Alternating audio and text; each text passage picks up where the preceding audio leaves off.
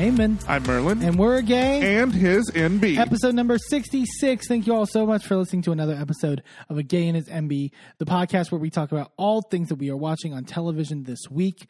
Uh, we're so excited to get into more things Real Housewives. But before we do any of that, uh, we have some brief housekeeping notes to get out of the way first. The first being that wherever you're listening to us, whether that be on Apple Podcasts, Spotify, Google Podcasts, wherever it may be on the podcast platform diaspora, uh, you need to please, if you can, leave a rating and a review uh, because it is so helpful to us. It helps us get into the algorithm. It helps us get seen by more and more people. It gives us much important feedback that we love from you guys uh, of what you want to see on this podcast. So if you can take the time right now, pause, give that rating and review. Come on back, and we would really, really appreciate it.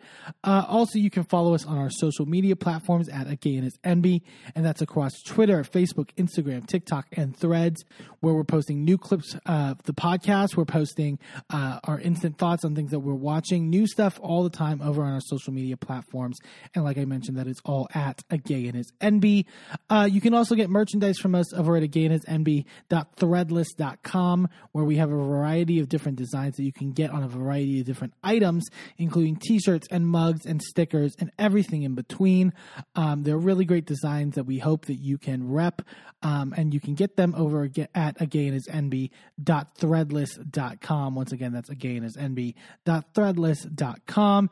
And finally, if you have a question that you would like us to answer on a future episode of the podcast, you can submit that across the social media platforms that I mentioned or at agayandhisenby at gmail.com. Be sure to leave your name in there, uh, and we may answer it on a future episode of the podcast. Babe, this is a Housewives edition of A Gay and His Enby. What are the shows that we are talking about this week? Well, uh, we already talked about uh, Real Housewives of Potomac. That was on episode 65. Uh, so go check that out. Um, but the rest of the housewives are right here on this episode. We're going to be talking about Real Housewives of Beverly Hills, where where Kyle. Are we? You know, are we not going to be talking about that? Because my God, we were. I mean, Kyle is a hypocrite again. Spoiler. I mean, she's been that since season one, so I don't know why we're surprised. If you were adverse to us being uh, sluttons for Sutton, uh, I would suggest that that might not be the segment for you because we're kind of fully Team Sutton. And there are point. chapter markers. You can skip that section. but please don't. But please don't. Because I think because I think we have great points and we will make them. Oh yes, probably several times. Um, uh, we're also going to be talking about uh, Real Housewives of Miami. Oh Lord. God, this, just the week of just terrible people. Like just like not a good week for just like um brunette white women or not white women, but brunette uh lighter skinned women at the very least just being terrible. Uh, just, honestly. And dense. Really dense. I I uh, Anyway, I I'm we'll get there. We will get there. But before we talk about any of that bullshit, let's talk about Real Housewives of Salt Lake City. We'll talk about some bullshit, but a little colder. a little bit colder. Cold uh, bullshit. Yeah. Uh, Salt Lake City for this week. Uh, man, we'll get to I mean, this was actually a pretty like heavy episode at parts, but also like a big like up and down roller coaster in many ways. And uh yeah salt lake is i will say salt lake is becoming a really good season. Like like i I've, I've been invested every week. There's not been a dull episode. And honestly it's finally moving out of that parody zone. Yeah. Where it like if you go back and look at season one it really does look like an snl sketch of what housewives is. Mm-hmm. it's it's so like ham-fisted but now it really has evolved into kind of its own thing and like I, I actually believe some of these. I think yeah. they're just weird. I I think that's why they weren't believable at first. I think it's just because I mean, but that's Salt Lake City for you. you yeah, know, like there's some weirdos there. Sorry, anyone listening from Salt Lake. Um, yeah. So we start the episode, and Heather is arriving at Angie's house uh, to just have charcuterie and sort of like wine and talk about things.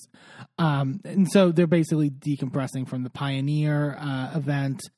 Um, Heather basically being like, and again, this continued the sort of like Heather being in this weird sort of space where it's like, I don't really understand why she's not getting what was happening. I, But I mean, I, I, other than her just utter devotion to Lisa. I I think it's more utter devotion to her being not aligned with the bad guy, Yeah. and so she's just going with the group because she wants to be accepted. Yeah, that she- that's the only thing that makes sense to me. Heather's like, when when did it go left? Like when Lisa kicked Monica off her wagon? Yes, Heather, that's where it went left. Like, cause she, uh, like Lisa ranted about how she didn't respect women and was like a, a mean, like, And then when Monica stood up for herself, all of a sudden she was the bad guy. yeah. Cause then Angie then goes, I mean, she, you know, Monica, you know, she came with the insults as usual. And then Heather's like, and then she just shut down. It was like weird. What? What? Monica came with the insults because Lisa ordered them. She pulled up her phone, opened up, opened up Uber insults, and Monica was the one that delivered them. She delivered delivered them to her doorstep and said, "These are the insults you specifically asked for." Right. Like, I'd like my tip now. And so, and then Heather lays out her confessional. She's like, "It's just so weird with Monica. It's like you know, I have these, you know, these fun moments, and then you have like these really intense, like angry moments, and then these moments where she just like completely shuts down. She's starting to remind me a lot of Jen, and I'm like, Absolutely not. like, but here's the thing: Jen would do those things, but she would do them just." Like for no reason, like like she was so erratic for just absolutely no fucking reason. It's so wild because Heather has really this season I thought matured into a pretty like insightful person right? and then there this whole thing is like did you get a lobotomy like what happened Well, she says also, she's like, I've been burned and I want to learn from my history and not make the same mistakes again. And it's like, I think you think you're not making the same mistakes, but you are in a way. Because while, yes, you're not, you know, trying to avoid someone who, let, let, let's give her the benefit of the doubt. Let's say she, that Monica genuinely reminds her of Jen or whatever. Like, let's say that's the case it's one thing to then avoid that person, but your the issue with your friendship with Jen was also your devotion to her and sort of your like subservience to her, and you're doing that here with Lisa. Just because it's not Jen, just because it's not a personality necessarily like Jen, even though I think Lisa maybe has a very similar personality in certain regards as well. Like, it's like we we have talked about this um mutual ex friend um, who um, had an abusive ex, um, a narcissistic abusive ex, and when it moved on to her, then like starting like friendships with new people, um, when you know someone is being genuinely kind, she saw it as love bombing. Right, because that's how her brain had been trained that if you are seeing affection from someone that is new that's love bombing. That person's a narcissist too. It's like you start tilting at windmills. Yeah, yeah, yeah, like and that's trauma. And i, I get that. And I, I think that part of that's what's happening with heather is that she is tilting at windmills now. She saw someone shut down and she thought it was a manipulation tactic instead of a legitimate i'm shutting down because i'm exhausted right. because you have beat me down to where i have nothing left to give you anymore and so i'm shutting down to preserve myself yeah. Like that's what was happening with Well- monica well, also- that never happened with jen Well, jen I- only ever did that to manipulate Yeah, but I also find it so odd that she's like, I don't understand Monica's shutting down portion. It's like, have you been conditioned to such a place and where you just fight like this and then like you just move on? Like you Yeah. just store. I mean, she sa- says it pretty much explicitly, like just store it away and move on. And it's like, okay, but like that's not normal. Like, I- yeah I, well and and i was discussing this at work today is like a lot of the toxicity that people like exhibit today like in in their present Yeah. right are actually coping mechanisms that they needed to deal with yesterday right. and so they have overstayed their welcome and now need to be deconstructed and put away um, because you don't need that coping mechanism anymore but you're still using it Yeah, exactly. right? It's like somebody comes at you and you start like if someone's been attacked, right, in their house and they fight back and then, you know, someone comes in to like after that person is either gone or dead or whatever, and the person's still like traumatized, sitting there like with a knife in their hand, right?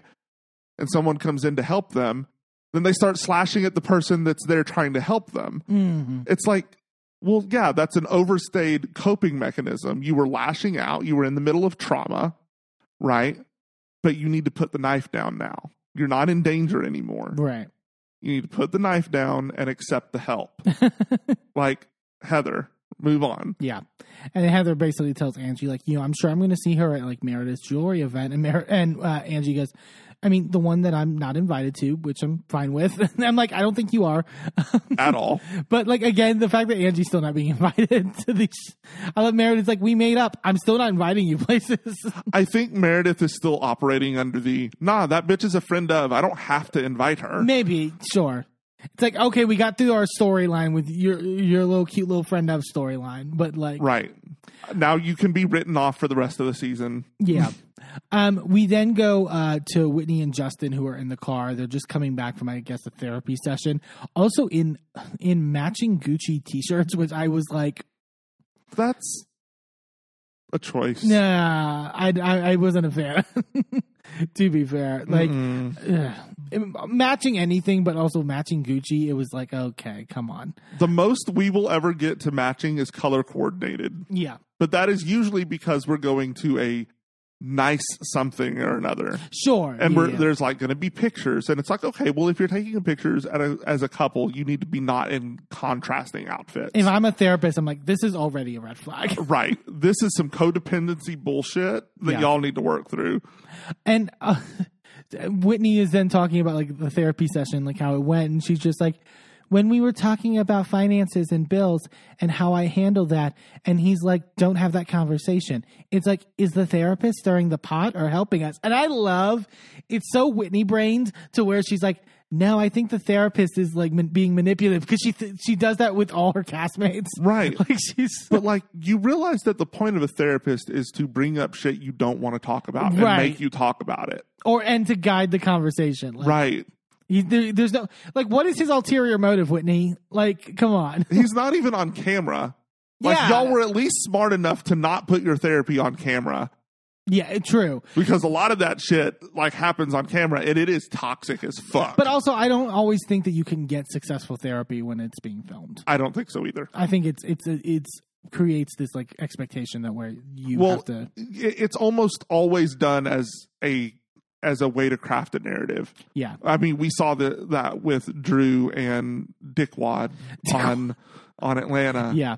I don't mind it if it's like you did you went to real therapy and you're maybe like recreating it after the fact, but it's Right. like you know, it's it's not it's not healthy to sort of like have that camera be like over top of you because Right. you're not going to be honest. Um, but but, but then it kind of turns this scene and kind of gets really sad because Whitney gets like a text in the car and basically finds out that her friend Shari, who has been fighting cancer, um, is being intubated. So it's getting progressively worse, and that she's basically Yeah. like, I, I had a conversation with her where it's like, I think we're going to lose her, and she's sort of reconciling with death, and it's it's just really sad. Like it's it's, and I didn't even real like I remember at her Prism event they showed like a uh, like when they're like everyone's like mingling. They they did the, show a quick scene with Shari, which they kind of like emphasized, and I didn't understand why at the time, but like now it makes sense.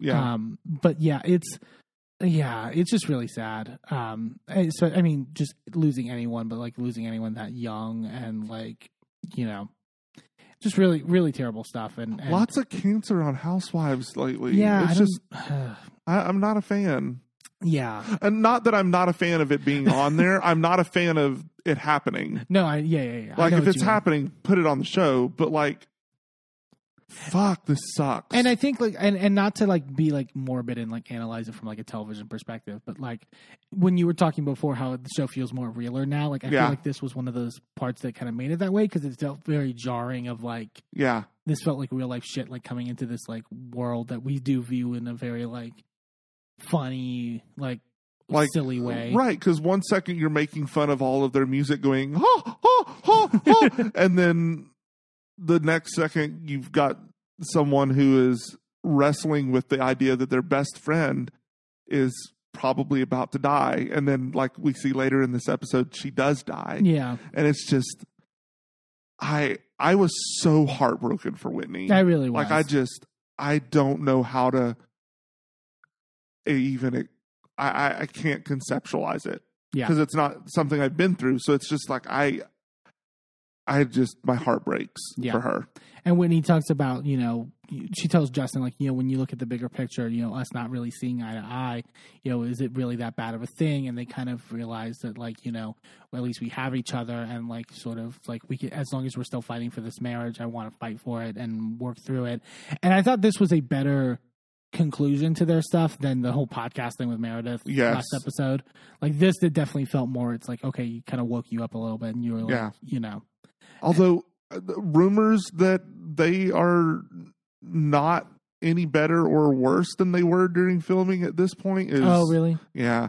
So I mean, it's just like, oh man, I, I really hope that they are able to get to a better place. Yeah. Because for her to lose her best friend and then go through a divorce immediately after would be devastating. Yeah. it So really it's just. I I really hope for her well being and uh, for the well being of her kids and Justin. Even like it's just yeah. let's let's fix this.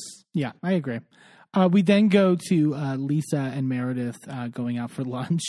Um, I loved Lisa's full head to toe red look that she had with the red. God, those fucking giant sunglasses! I hate them. I why are they a thing? Their their their entire windshields. Yeah, it's so it's it shouldn't take up half of your face. It's crazy. Um, but Meredith, uh, they sit down and start eating. Meredith talks about, did you and Monica get to a place of peace? And Lisa goes, I think so. I don't even know what the issue is, honestly. Like, it's just like frustrating having a conversation with her because it just doesn't like go anywhere.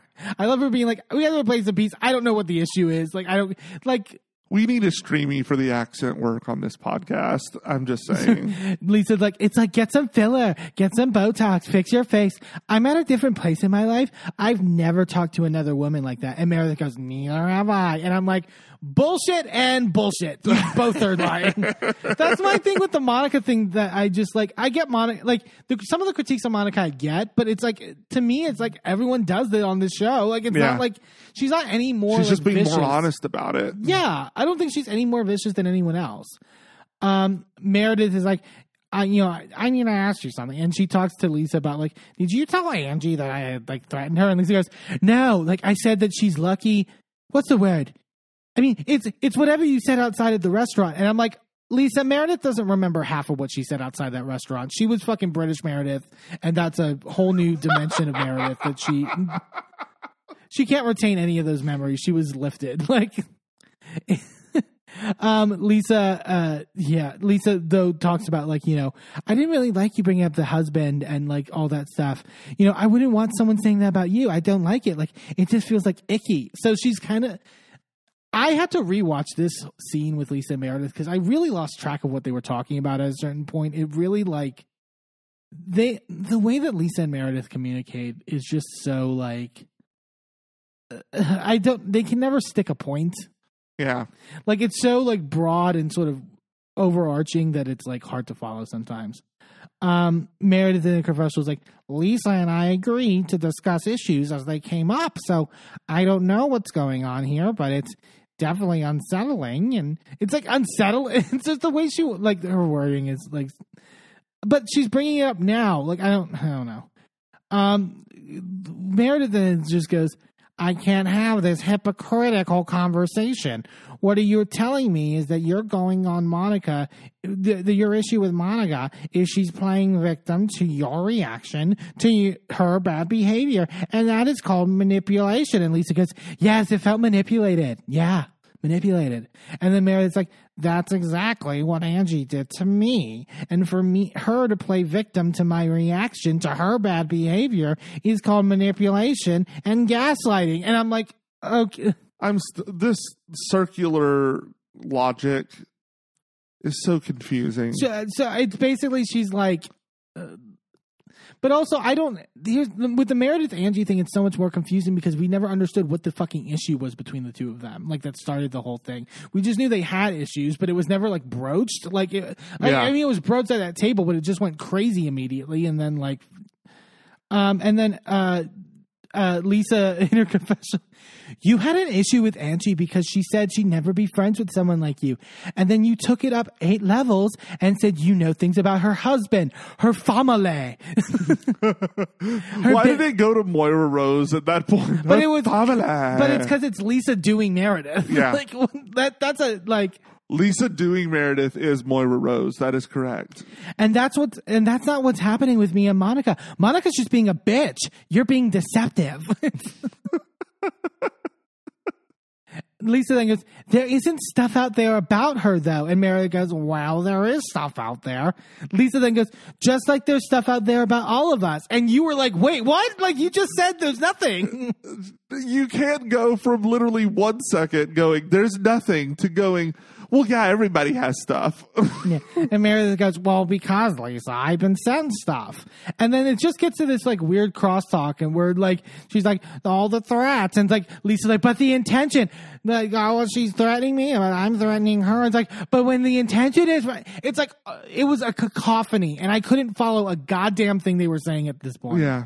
It- It's also I realized the the frustration is that like, and it's it, it was funny for a little while, but like it also was really hard like even to decipher things when the way Lisa argues because Lisa doesn't like Lisa will cut people off mid sentence and like just like steamroll over people with sentences and just like she gets so Oh, you mean how Monica was talking about how it's impossible to talk to her because she won't let anyone talk? Sure, but it's like there's a hyper like we'll we'll get to it later with the thing with Whitney at the end. Yeah. There's a hyper focus on sort of like not letting anything s- move off of either her narrative or like perceptions of like where it's going to look outside of this. Like I Right. think she's very I I feel like she's very clued into the cameras in certain ways Yes.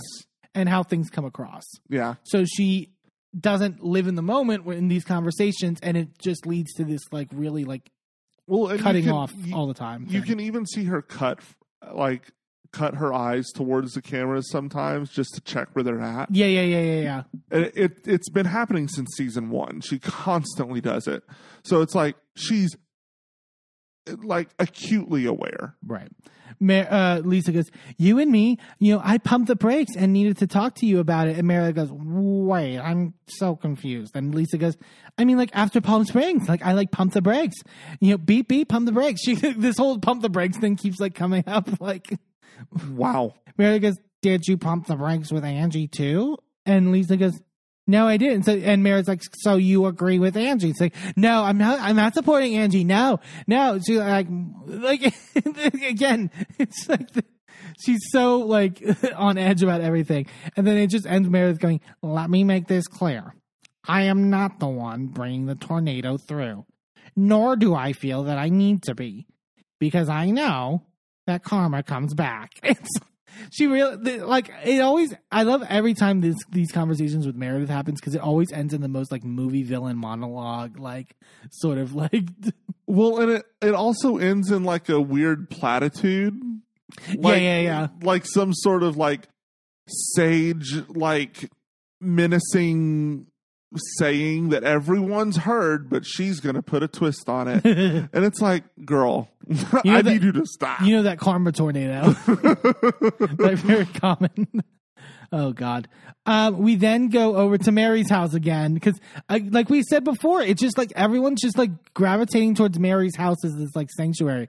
We didn't talk about it, but they did this. Um, there was some like big event for like a bunch of like housewives where it was like Kathy Hilton's house party sort of Uh-huh. thing for like Directv, and Mary was there in like a full purple like choir robe, like sort of like vibe and Mary basically being like, "Yeah, they stopped inviting me on the cast trips and like all the events like halfway through the season because I was so upset." And we because were like, she did not want to be there. I don't blame them. "I was like, it makes sense. Like they you you wouldn't commit to anything really." like Palm Springs, you spent the entire time in the Sprinter van.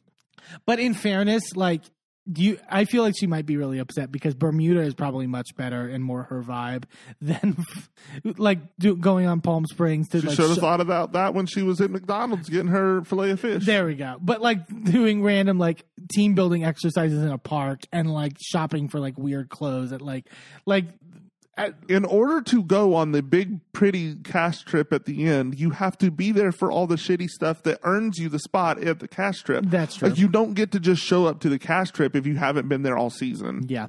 You got to show up. You got to clock in. You got to do your work.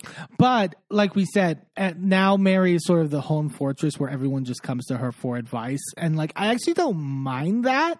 Like it's kind of an interesting role of a friend of like an an interesting sort of plot device. It's also kind of weird to go to this crazy lady for advice. I know, right? Like, Why are you trusting her point of view when she is literally a cult leader? I mean, sure. She's literally an insane person. Like I don't like stop it. uh, but she's having Monica over to the house for for cake. I find her like she Mary clearly likes Monica. Like she Oh yeah. and she was defending her on that red carpet for the Kathy Hilton thing. Like, like I find their friendship very intriguing because it doesn't feel like they are alike in which, any which way. But Monica's like, I'm just glad I have a friend. The the way that the the one thing that they do have in common is being pariahs in this group. That's true, and they know what that, and Mary knows what that's like in certain regards, Right. And know, that that's the common and and Mary, you know, you know, Monica is having false narratives put out there about her. And Mary thinks that all the narratives that are out there about her are false. Right. because she doesn't consider herself a cult leader um and and so it's just like i i think that's the line that they're connecting on Yeah. Uh, Monica says they're confessional. I could have used some backup, you know, dressed up as a pioneer. And we all know Mary would have been an amazing pioneer. And I'm like, but Mary's black. She would have been.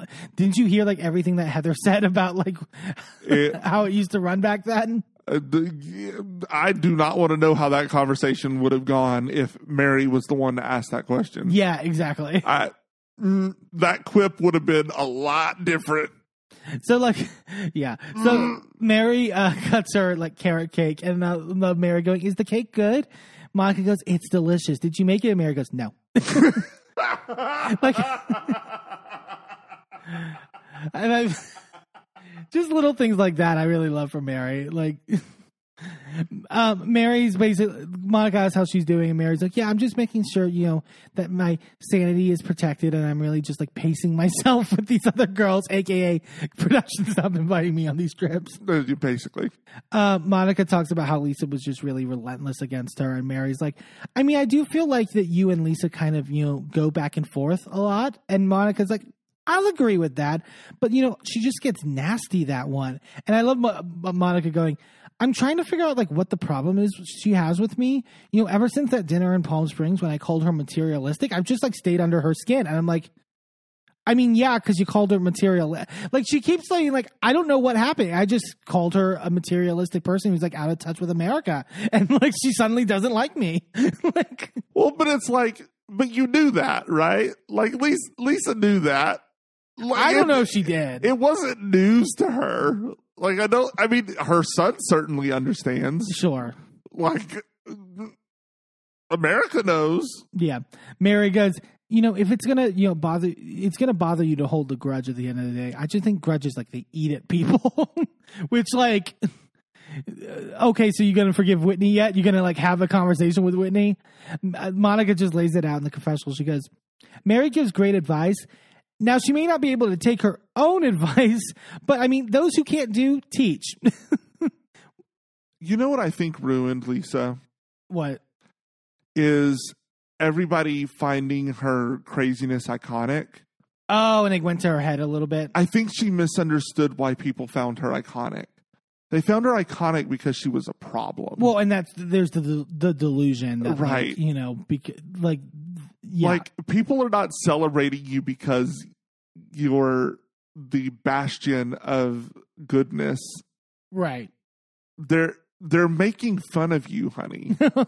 sweetie, they're laughing at you, like you. nobody is listening to you sing away in a manger for listening pleasure. Yeah. They're doing it to go, ha, listen to this stupid bitch. Monica tells Mary, like, you know, I'm just gonna like apologize. And Mary's like, and you know, really mean it. You can't just, you know, say things, you know, in the group and not mean it. And Monica goes, "Uh, Yeah, I mean, like that's why I said that, you know, she's wrinkly and I meant it. And Mary goes, But don't say that. No, don't say that. okay, but Mary, you called Heather inbred Yeah. and then repeated it to her face Again. and stood by the statement. And like you didn't say, "Yeah, I called you inbred and I'm sorry for that." No, you repeated it and then said, "Yes, I stand by that statement. You do look inbred." And it's just like, But I didn't call you a wrinkly inbred. See, that's, that's the difference. I, I guess. Oh God. We then go. So we then go. transition from that. Uh, we then go to Whitney in her car driving, and Angie, and Angie calls her to uh, wish her the condolences because Shari has passed away at this point, and Whitney's very you know not knowing how to cope with it. Um, she talks though about how she is still going to go to Meredith's uh, jewelry event because that would be something that Shari would do essentially. And like I mentioned, like she was at her Prism event like a week before essentially. Right. So, but also we kind of when that came up, like we were like, oh god, like one of like her last like moments before she died was seeing that Lisa Monica fight. Like that's like but honestly, I maybe she's not a messy bitch. Maybe she wasn't that kind of person. But if it was me, I'd have been like, bitch, I got to see the most iconic bullshit Maybe. ever in the history of the world that's, right here. That's true. I wonder if that also pisses Whitney off a little bit. yeah, Like that. I wonder if that plays into what happens later. possibly. Uh, at least like in the back of her mind. Maybe like this could have been a good memory that I had. The One last, last good memories. memories that I have of my best friend, and you fucking made it about you. Yeah. And then you're Yeah. going to continue to make it about you. Right. Um, we then see Lisa, John, and Jack uh, go shopping at Modern Missionary Menswear, which I was like, that's a store? I guess in Utah. yeah. Well, and I noticed they also showed a thing of like the Joseph Smith. Like, so it's like everything's like very like, Oh, you know. everything is on brand. yeah.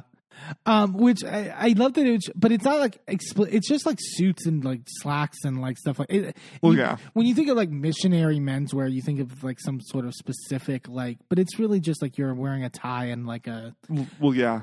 But you can't wear color. Can't wear color. Like that's like the one the big thing like they kept emphasizing. It's like Yeah. browns and blacks and like Have you never seen a Mormon I try in to uniform? avoid them. I'm I I I'm the one that just like ignores the doorbell. I, like, st- I still need to show you Book of Mormon. yes, yeah, yeah. I haven't watched that. so- It's um sacrilegious Yeah. is like um is the mildest description of that musical. yeah. But they're going through everything, and Lisa at one point is like, Lisa Lisa goes like, I like that one like brown color pad. Like it can be totally like jungle chic.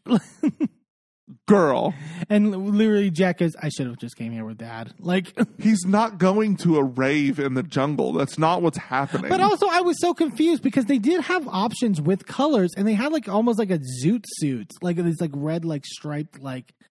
And Jack's like, I mean, if he's like going to Vegas, but I was like, why is that in the missionary base store then?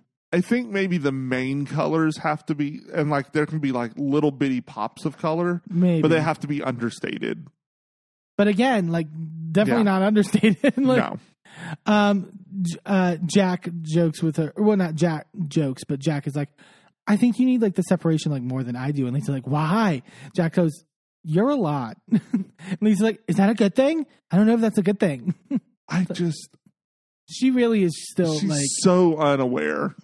but also I love she really doesn't. She doesn't have the ability to even come to terms of like why Jack didn't tell her and like sort of the dynamic. I get it because it's like, oh, it's your son, and she kind of has the sort of like regular trips. Like, I still remember you when you were a baby, and like all that stuff. But it's like, I, I, th- you're never gonna actually get the answer that you probably really want if you're gonna be this delusional about it all Yeah. the time.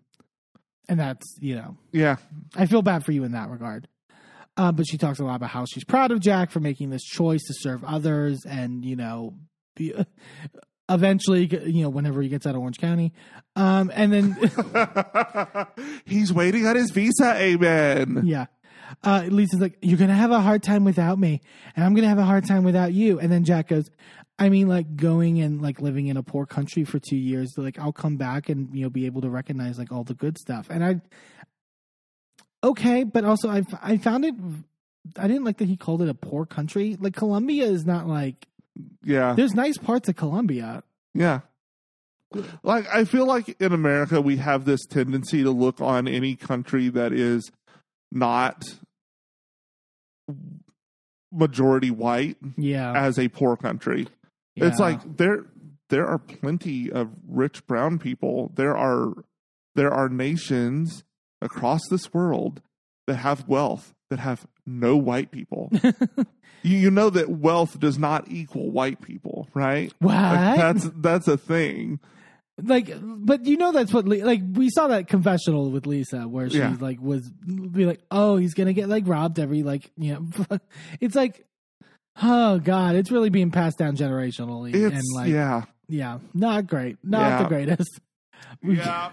we forget we forget with we forget utah is utah sometimes on the show Utah be Utah and um just- Heather goes uh, with Monica to a bar before they head over to Meredith's um, uh, jewelry line event.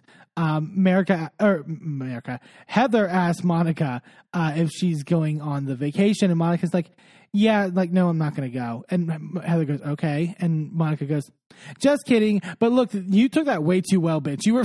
like, why you did were- you fight me? fight me harder.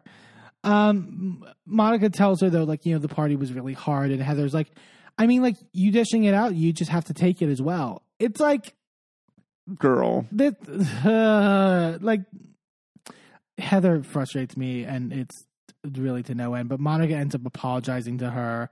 I wonder. I, I was so upset at that. I was I- like, you didn't need to do that. I wonder if it was genuine. I wonder if it was also like part of it of like just moving on, like just basically being like, well, I got to get on this cast trip and like figure a way out of this because like I think she's just tired at this point and she's like I'm I'm just going to leave people alone.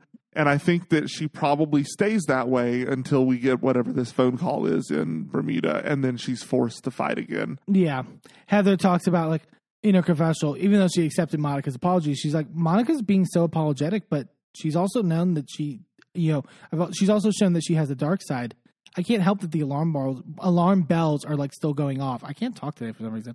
Anyways, um, but You know, I kind of I wonder when this confessional was filmed. That's my question. If it was filmed post Bermuda, then I think this also influences certain things. Right. I think that she's like trying to play into what happens in Bermuda and like set it up. Did you see that Heather was like on a red carpet recently, like maybe like a day or so ago, and was basically like, "Yeah, I don't see myself filming with Monica again." Wow. Which, like, one, it's like I'm, I don't like it when any of them are like, "I'm not filming with her," but also I don't know if it's the case of that because a lot of people assume that of like, "I'm going to put my foot down and not film with her." Heather doesn't have the look. When Kandi did it with Phaedra, number one, it was warranted, Mm-hmm. and number two, Kandi had the power to make that happen. Right. I don't Heather think Heather, ain't shit. Heather doesn't have that power. Heather doesn't have that power. But I wonder if it was also a statement of more like what happens at the reunion. I don't think she's going to get brought back.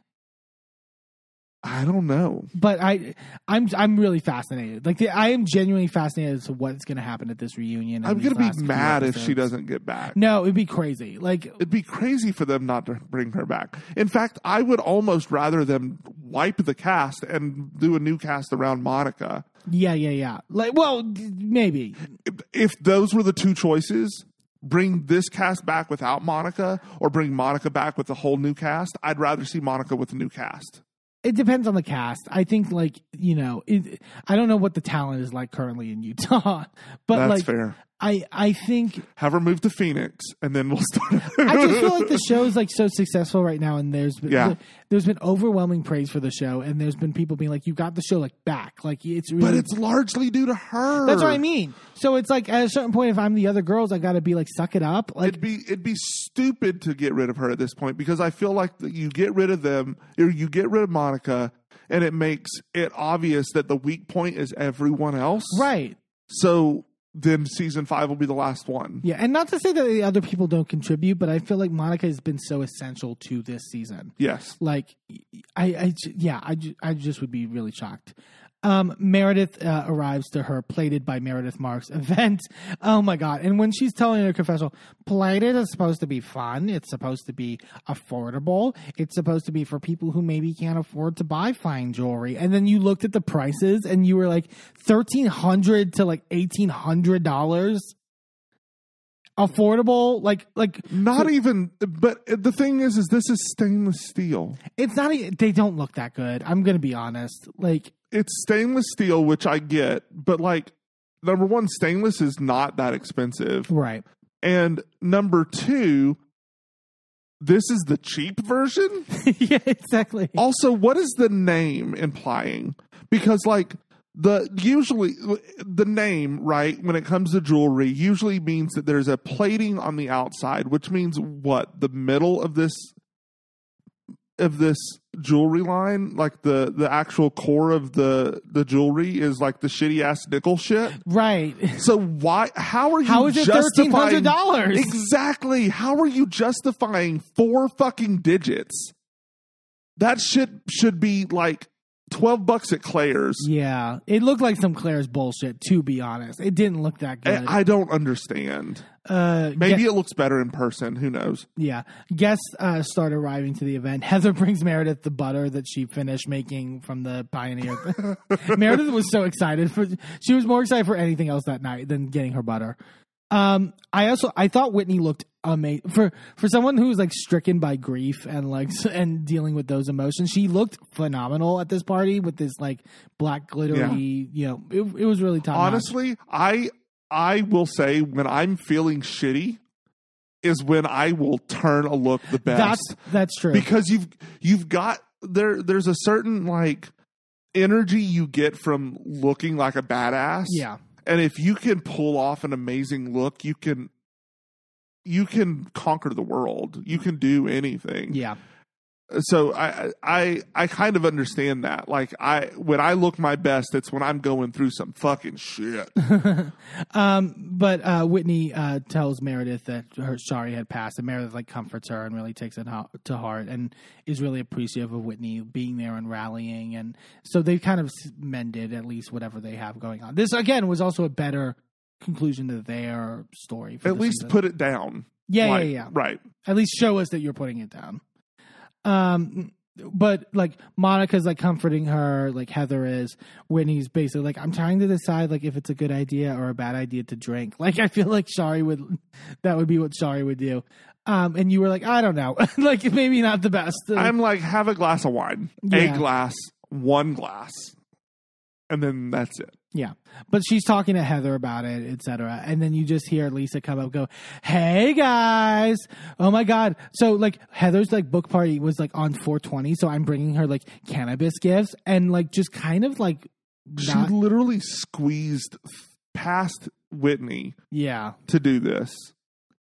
I how Whitney didn't snatch her head off of her neck at that point, I have no clue. Yeah. Whitney says at confessional, Lisa was the first person I told Shari passed. For her to act like I don't even exist right now, it's hurtful. And Lisa gives eventually an explanation, which I kind of could understand, but whatever transpires past that point is like so Yeah. pointless that it's like it doesn't matter. Um, Meredith gets up to give a speech introducing the line. Um, she thanks Seth uh, for being a support system, and I love the way she said, "Through this process that had you know a lot of frustrations, he was always there for me, never stopping, never putting the brakes on." And they cut to Lisa going, like looking to the side because, of course, her saying the, putting, never putting the brakes on was such a good dig. Meredith does nothing uncalculated. Yeah, it's all intentional. Everything is intentional. Yeah. At one point, like Monica and Lisa are like looking at rings, and Lisa and with Whitney, and like Lisa's like just like talking about the rings and stuff like that. But Whitney is like still frustrated, so she basically detaches, and it leaves Monica and Lisa. And Monica goes, "Lisa, I want to tell you something, and this is genuine. When we had our first lunch, I was really excited to have a relationship with you, and it just went so far left. I'm owning my part in that. I fight dirty and I say things that I don't mean." I respect you. You do a lot of things that I admire. You're a great mom. And Lisa interrupts and goes, Oh my God, like you're like really good at apologizing. Like, I just I can't. and Lisa's like, This is the inner commercial goes, This is the one time I'm like, Keep talking, Monica. Like, keep talking. So you think it being a good apology is equivalent to her just blowing smoke up your ass? Oh, 1000%. That is entirely what Lisa thinks is a great apology. I just uh, that tracks, but I just can't. Lisa talks about how mentions that Jack is going to Colombia. Mug Monica's like, "Oh my god, that's like where my dad's side of my family is from," and so, and she gets like emotional about it. She actually cries, which I I was like, "Oh god!" Like if Monica's like this big like master manipulator, she's actually really good at it. Like, She is either the the best actress that we have ever seen on Housewives, or she is genuine. And I just don't buy the first one. hmm. But if she if, the first one is true, work. Honestly, give the bitch an Emmy. Yeah, Lisa. Oh my God, the, I rolled my eyes so hard when Lisa said this. She goes, "You're going through trauma, from what I'm understanding, and I've had trauma with friendships." And I'm like, "Are you seriously compare?" Like Monica let that slide too easily. This is the second evisceration that she has narrowly avoided today. Yeah, Lisa's like, "We're fine, we're fine, right?" And Monica goes, "I think so." And Lisa goes, "I always have to double check." but apparently they're fine. So they get more people are enjoying themselves at the party, and then Lisa goes to Whitney. She goes, "Can I steal you for a second? And I'm like, "Okay." So Lisa's like gonna check on Whitney to like you know ask about Shari passing and sort of how she's doing. They go to the side of the bar. Lisa goes, "So I had like a little lunch with Meredith." And I thought the conversation was like not the best, but like I thought we left like fine. And Whitney just goes, I mean, I just lost my best friend, and you know, life's too short. Like, forgive me, like I don't have the capacity to deal with that. And Lisa's like, Yeah, I, I, I don't want to be like insensitive. Like, no, I understand. You don't want to be insensitive, so you decided instead to be insensitive. The idea that that was the first thing you bring up to her in like a like, why would she give a f- like if you're gonna be a go to fucking like Heather to talk about it? Like, if you really think like that conversation with Meredith was that important to like get a sounding board off of, which the that's the frustration with Lisa. She thinks everything's the most important thing to like you know vent about. It's like talk to fucking anyone else other than the person literally grieving their best friend's death. Yeah. I just I I don't understand how you don't walk in that room and immediately pull Whitney aside. Sure. Yeah. But Monica then decides to pull them all away to uh, do like an announcement about like the the trip. She's like, "I'm excited for it. I'm gifting you all Bermuda rum." And then we have uh, which are like these little like donutty like um, uh, items or whatever.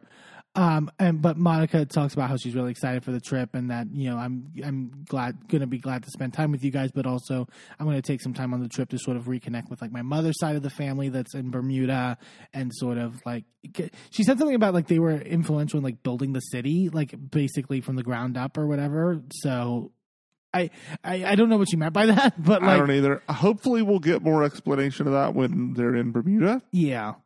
Um and Monica yeah, so she like and Heather's like you did it. You rebounded. Good job. Like again very motherly of like, "Yay, you did the right thing, sweetheart." Like, "Okay, Heather, like uh, we need to work on you.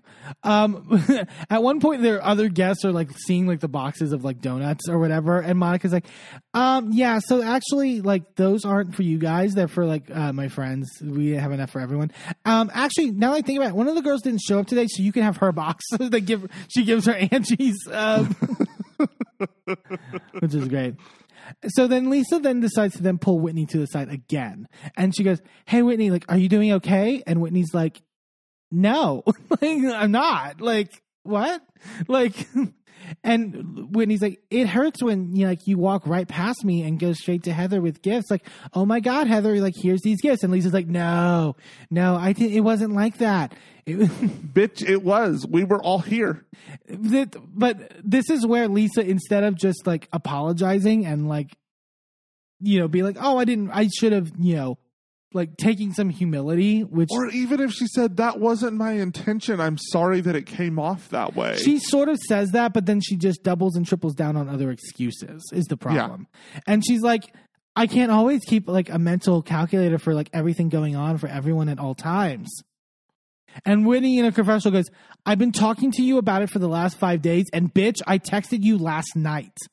Like what's what's frustrating to me about this is that she uses conflicting she has conflicting excuses Right, right, that's the thing. she says at one point well i can't be expected to remember what everybody's going through and then like 3 seconds later in the same conversation says well but i didn't want to like I didn't. She's like, I didn't know how Whitney handles grief, so I I'm the type of person that just kind of moves on and make things makes things light and sort of like doesn't dwell on things. so were you unaware were you like not remembering or were you actively avoiding it in order to give her space Right. which one was it because it can't be both To me, the other excuse about like not knowing her grief, I think is a better excuse.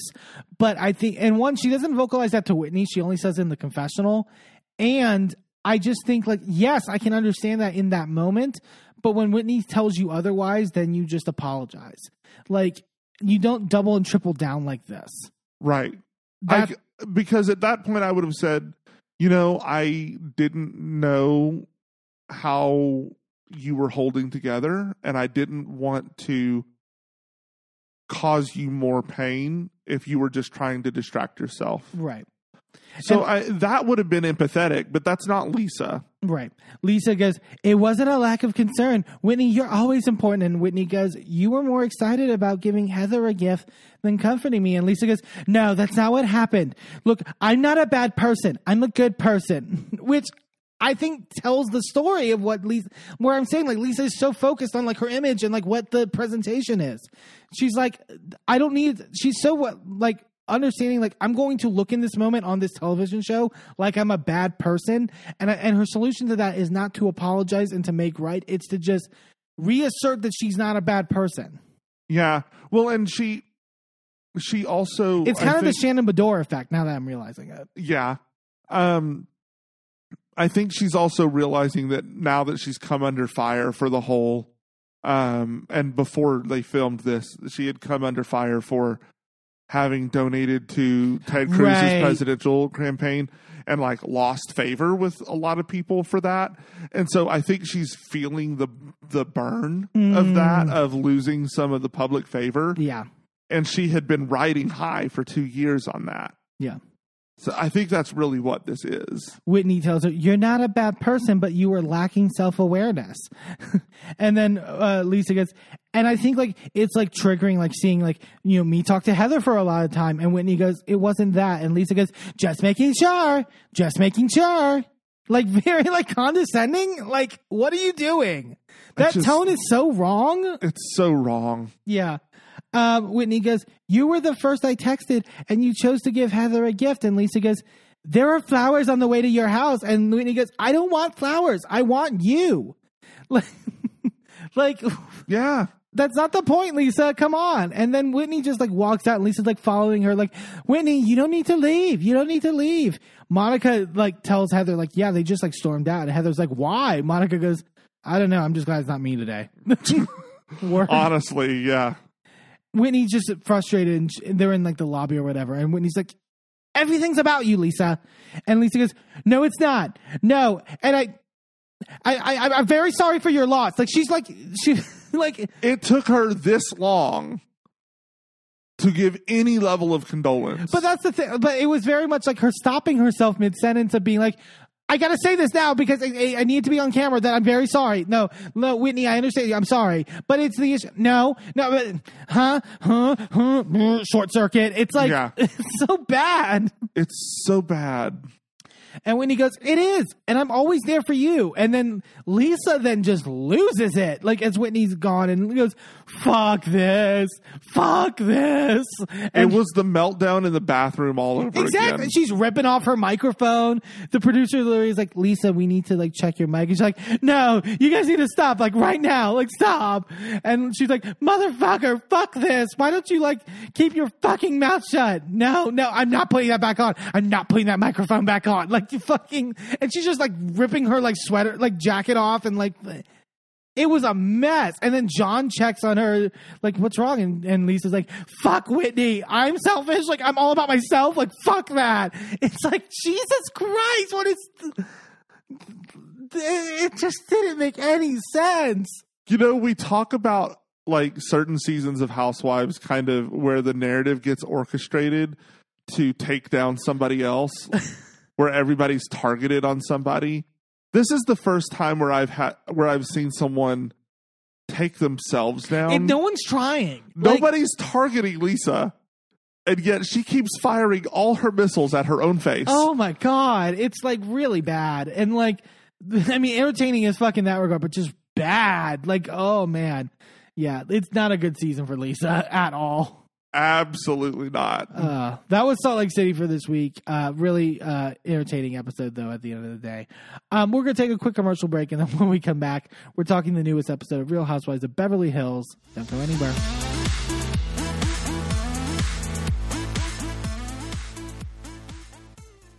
Well, hello, friends. I'm your pal in the mainstream media. And, And I'm the Riz. And, you know, Riz, it takes years of strenuous, dedicated training before you're worthy to step inside a professional wrestling ring. But it takes even more time to develop complex, highly astute opinions about professional wrestling. Am I right? That is correct. And you know where we can find that? Yes, On the Wrestling Man. that's right.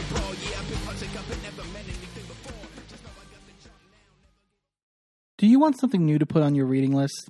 Are you feeling your holiday spirit grow while also being astutely politically in tune? Then you'll want to pick up The Santa Strike, a new book by Shanna Hamaker. While home in Midland, Texas, on a weekend visit with the eccentric uncle who raised him, Marion Waclowski, otherwise known as Mary, discovers a long forgotten letter Uncle Joe wrote to Santa Claus. Mary keeps it to share with his girlfriend Lindsay and his best friend Tommy. At first, they consider the letter to be nothing more than a silly lark. What kind of grown man would write a letter to Santa? But soon, Mary and Lindsay find themselves caught in a much larger mystery concerning many, many more letters to Santa, all surrounding the crisis of gun violence in America. You can order The Santa Strike now on Amazon, available both on Kindle and in paperback. Sidekick Media Services. We are your sidekick in business for social media, video production, and more. Find out more at sidekickmediaservices.com.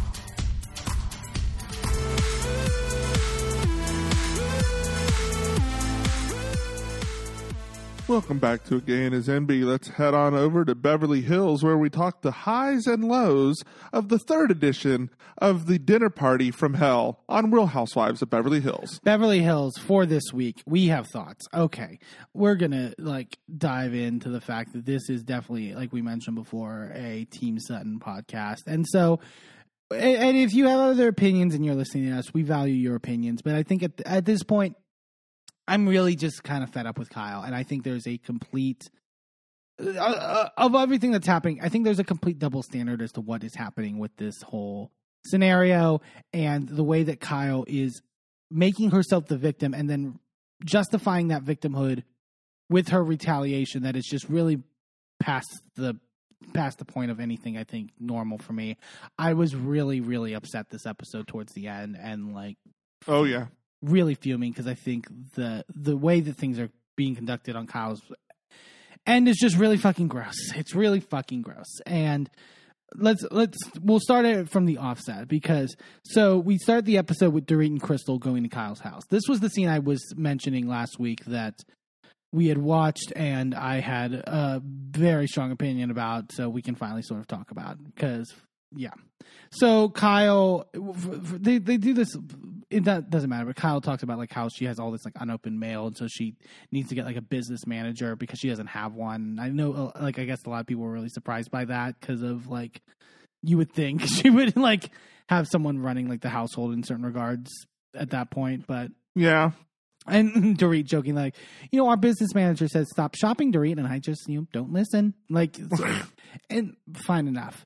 Um, but let's get into the meat of it, which is the big thing, which is that Kyle then goes, so can I like ask you guys advice because I actually do care about Sutton, Lies. L- complete and utter lies, but I feel like I've seen her be like off. Um, and then Kyle tells them about how she think Sutton thinks that the elevator door thing was planned, and Dorit goes, "That's impossible." again, you can have like I can I understand people being like I don't think it Erica planned it or whatever. I don't agree with the people being like like Dorit saying it's impossible. It's not impossible. I don't think it's impossible, but I think it is so complicated to pull off. Like you would need involvement from the hotel staff. right. They would need to hold elevators at a certain point Mm, to ensure the timing. And I want like, and I do have questions about like the fact that they were in such a private villa, like how that elevator operate. Like Unless they have a private elevator, it will stop when they call it. right. It's not going to make it a special trip just to come to their because at that point they would never be able to get out. Right. The, the, the fact that Dorit also on the after show this week was essentially saying like we don't do that on this show. That's not something that happens where we uh, you know people plan these things. Yes, it does. Yeah. What are you talking? You're that's where I'm like now I really believe it was planned because the way they're the way in which they're covering for it is just so like I think you're all in on it at this point. The way that you're you know defending it, I the mean, way I in which don't, you're but defending it. I, I get why that is the knee jerk reaction. Right. I mean, the, the, they have they haven't earned this the the, Right. the benefit of the doubt in certain regards. And then Kyle does her Sutton impression of Erica again. The now's your chance and the big like fucking thing. Which sure, fine. Um, Dorit's like, I've seen it as well. She goes from zero to sixty. She goes, Oh my god, my morals. What do you mean? Like, and I also love that they're critiquing Sutton's overemphasizing of things uh, with like the Erica stuff and like how she exaggerates and then proceeds to exaggerate with like Sutton's Yeah. reactions. Huh. So then this is where Kyle Kyle loses all moral high ground, I think, any that she had left at this point. Because Kyle then looks at Dorit and goes, What do you think it is? And has like a smirk on her face. And I was listening to She Speaks Bravo and um Pia on there was kind of talking about like the way in which Kyle has been using Teddy in like the press and on Mhm. her on Teddy's podcast and that comment about the vodka and the person on Watch What Happens Live and like being like I mean Mauricio shouldn't be photographed in public with other women. Like basically saying the shit that Kyle Right. doesn't want to say herself. right. And to me, I feel like we saw it kind of here where Kyle's like, what do you think it means, Dorit? Like wanting Dorit to say this instead of Right, Kyle. So her hands are like clean. And, and even though she's willing to get them fully dirty the rest of this episode, I think it's, you know, I, I, it just feels gross. So, but Kyle goes, what do you think it is? And immediately, like without hesitation, or Dorit goes, well, Sutton is a drinker. She's somebody who I wouldn't be surprised pours a little bit of vodka in her coffee in the morning. And it's just so nasty. Nobody's put- vile. n- well, I mean, yeah, it's nasty. Have you ever had vodka and coffee? Sure, You don't put vodka in coffee. You put Kahlua. You put rum. There's other things you put in coffee. You don't put vodka in coffee. What are you doing? Right. I just Jameson. yeah. I just cannot I I tweeted about this on the Gay and His Enby thing. The thing that pisses me off more than anything, and that really sticks with me, Kyle went into BravoCon, right? And a couple weeks ago, and was going throughout this season and the lead up to it, basically portraying the idea that Garcelle and Sutton were really careless in how they talked about her marriage issues and how it didn't really come from a place of compassion and and of you know being a friend to somebody and looking out for them and being like you know I feel really bad. I want to I want to protect you. They, it wasn't coming from a place of that. It was coming from a place of drama and that was really mean and hurtful on her part and then she then proceeds to Orchestrate completely entire orchestrate a narrative that Sutton's an alcoholic right. which again, I do not believe whatsoever because it would have been brought up seasons ago. Right. And because it, it's been brought up with other people in, in this, you know, in this group. Not to mention, that's not even getting to the utter hypocrisy of this, of Kyle doing this. When all last season she threw Garcelle under the fucking bus for having worries that Erica was mixing pills with her alcohol too much and was going crazy at these parties because she was literally going crazy at these parties and drunk singing and slurring her words to the point where Erica li- literally came home from I believe it was Kathy's party and like fell and hit her head. Right. And Garcelle was shamed for asking questions about that that maybe that might be an issue. And Kyle being like, I you know, my sister's an alcoholic and I know that word is really damaging. But is willing to fly willy-nilly all because Sutton had the did the egregious thing of having a blow up at Magic Mike. Also, that word wasn't. You didn't seem to think that word was that damaging season one when you flung it in your sister's face Right. in the limo. But that's the other thing. It's like when she's being attacked. This is Right. and, and to me, it's not it's like it has nothing actually to do with Magic Mike. Let me correct that. It has nothing to do with the Magic Mike thing. It has to do with Kyle feeling that Sutton is like attacking her marriage, or like why is she saying like you know what's going on with you? Like being so conscious of that to where she's retaliating in this way Yeah. because that's what it was with Kim, right? She only said the whole "you're an alcoholic" thing to Kim when Kim told her that you stole my goddamn house, and Yeah. said that on camera, and so it was retaliatory. And I think that the way that Kyle utilizes, and it gets worse later, utilizes people's issues, or whether real or not, because I don't Right. believe these issues that, that Sutton has, real or not, uses them like weapons is Yes. like really fucked up and like Well, and then also, we're also talking about this as if there's, as if her accusation of how Sutton and Garcelle talked about this was the same. right Because we will see later in the episode how they are very careful about how things are brought up and only actually name the issue when Kyle refuses to capitulate and in fact tells them to say what it is. exactly we'll get to how they totally uh gaslighted in terms of what happened at that dinner At- Oh yeah.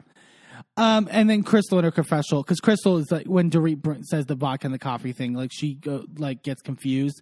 Crystal in her confessional goes, "Okay, Dorit," says the woman that has the three carcass out cocktail that the entire world knows about. Right. Crystal brings up in the kitchen, like, you know, I just don't see that with Sutton. You know, she just always seems like fine. And Kyle's like, I mean, she's also used to it. Vodka can make some people really mean. And then Crystal says in her confessional, just because Kyle stopped drinking yesterday doesn't mean that suddenly you can have all these judgments of someone who drinks.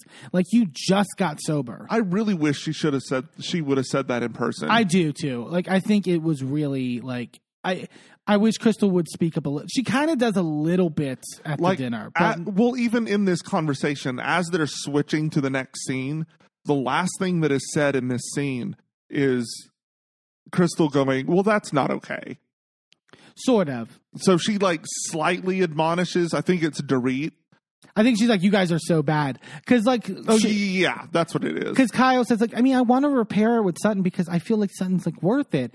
And Crystal says like, you know, is there a time to like have that conversation where she's like calmer, like maybe in the morning? And Kyle goes, before 10 a.m., which is uh, like, get it? Because she drinks like as soon as she wakes up. Isn't it funny?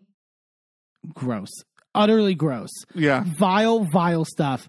I also agree with the people being like, now that Rinna's gone, Kyle has to do this job because this Yeah. is what Rinna would be doing. well, because nobody else is willing to do it. right. Erica's on the apology tour, so she's not going to do it because it normally would fall to Erica. Yeah. Like Diana's gone, Rinna's gone. There's no evil bitches left. It has to be Kyle. Mm-hmm.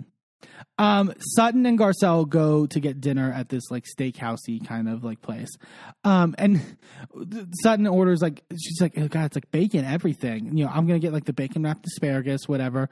Garcelle says in her confessional, I don't think Sutton's a vegetarian. Like she's eating bacon like all the time now, not just on special occasions. Okay, but that's irrelevant. Like for the most part, she is a vegetarian. Right, she's right. not eating steak. She's not eating chicken. She's not eating fish.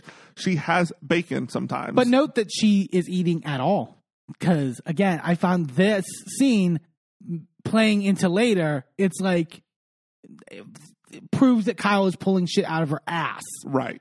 Like uh, Sutton uh, talks about, you know, you know, I saw Erica for a brief second at, at your event, Garcelle. She's like, but you know, we didn't have anything to talk about. Obviously, Garcelle is like, I mean, it was like crazy, like how those elevator doors just like opened, and like Sutton's like, I brought that up to and she defended Erica, and Garcelle's like, and that hurt you, like. it's like there's is no like because to me like whether you think that whether you think the door opening was planned or not right Right. i still think what erica did was shitty I and i, don't. I- th- this is the one time when I'm like, I, I am not going to like agree with Sutton on something. I don't think it was that big of a deal because I don't think that Erica was trying to be confrontational in that moment. I don't agree I but- it felt very much to me like it was like, oh well, here they are. Hey, you should apologize for this. ki-" well she It- says hey you hey sutton it's your chance to apologize and then sutton apologizes like there's like guys i'm so sorry for missing it and then she goes uh, Erica again then goes, "Here's your chance to apologize for saying for walking out and making such a mess and saying that their show was shitty." that part I didn't like. Like Sutton apologized, and then Erica kept pushing it. Right. That part I didn't like. Um, I just didn't think that the initiation of it was that bad. I don't know. Um, I thought it could have been playful yeah, at the beginning, and then it was like, oh, well, this got bad. yeah. Sutton brings up again like the the stuff that she's been noticing about like Kyle like changing drastically about things and how it could be like sort of like overcompensating for certain things and sort of like the stuff that she talked about with Jennifer Tilly. And she brings up how she noticed that Kyle is now wearing this sapphire diamond ring instead of her wedding Or ring. Not wearing a sapphire diamond ring. Because the original one is no, sa- it, the new one is sapphire. no, it, it's all diamonds. I thought she's it was playing with it at because dinner. It's all it's all white. Because I thought on the FaceTime call, Kyle was like, "Yeah, you just noticed it because you like sapphires or whatever."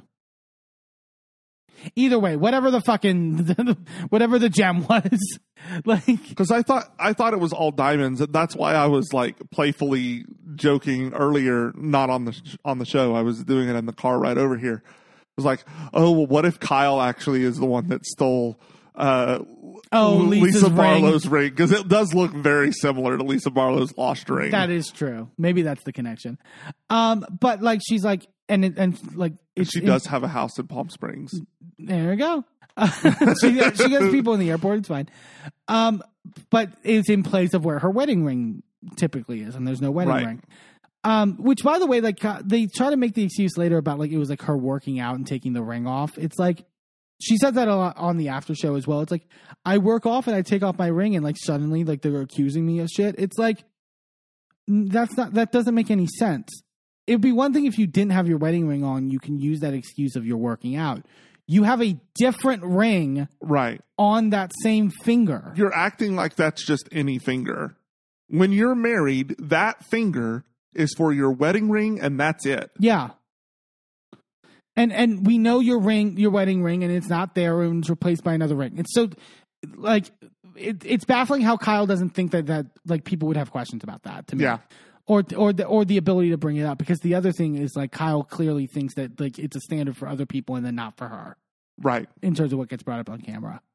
Uh, Garcelle at a confessional goes, I don't even know how Sutton even noticed that Kyle's wearing a different ring. I never pay attention to that. The only time I noticed jewelry was after the robbery when Dorit still had hers, and then just starts sipping her water. I was like, "Get her, Garcelle! Can we finally acknowledge the fucking robbery is th- th- th- there's something amiss with that?" Because I think Uh, okay. I think also like there's stuff that here's the thing. I think there's clearly stuff that's going to transpire. I think later with Garcelle in the season where that confessional comes into play. Because I saw a lot of people being like, "Well, Garcelle made up with Dorit at her event, and then now is like dragging her." Uh, I don't, you know. I, I I'm sure Dorit's going to step on it again this season. It's fine. Uh, we'll just give it time. Um, Sutton talks about you know the news is you know Mauricio is maybe having an affair. It's all over the internet, and they show like all the headlines and stuff like that. I didn't even know the thing about the bag with the initials on it, Oh yeah. and that Mauricio's initial was taken off of it. Yeah. Like I hadn't noticed that it just said KR instead of KRM. KRU. or KRU. Yeah, yeah, yeah. It's like Kyle. Like again, you- the the idea that you think that people wouldn't think anything.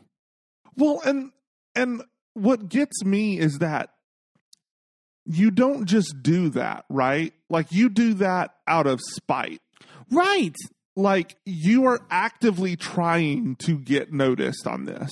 That's my and So same either- with, same either with the Morgan stuff. Either you're planting bullshit and all of this is a fake storyline that you've orchestrated, or it's incredibly true and you're trying to make Mauricio look like a fool. But it's everyone else else that's hurting her children too. By the way, it's Sutton hurting her children because she said that in a fucking interview recently. Apparently, it's Sutton hurting her children. It's the people questioning whether or not it's real or not that that are hurting her child that is hurting her children. Not how she's operating in this. Not how she's operating in the media. Not how she's moving about society with this kind of shit. Like no, Her children are adults. yeah, I mean, other than Portia. I Portia's think she's, fifteen, but yeah, still. but like, whatever. but it can't be Kyle. It can never be Kyle. no, because she's, you know, above reproach. Yeah.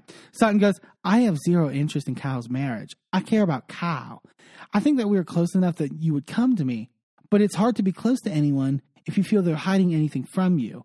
And so it's ma- now with Sutton, it's more of a thing of just like, you're, if we're going to say that we have a friendship, then the idea that you're not talking to me about it is like, it's proving that we don't at the Right. end of the day. And Garcelle says, You guys just need to be honest with each other. And I love that she's still in Kyle's line.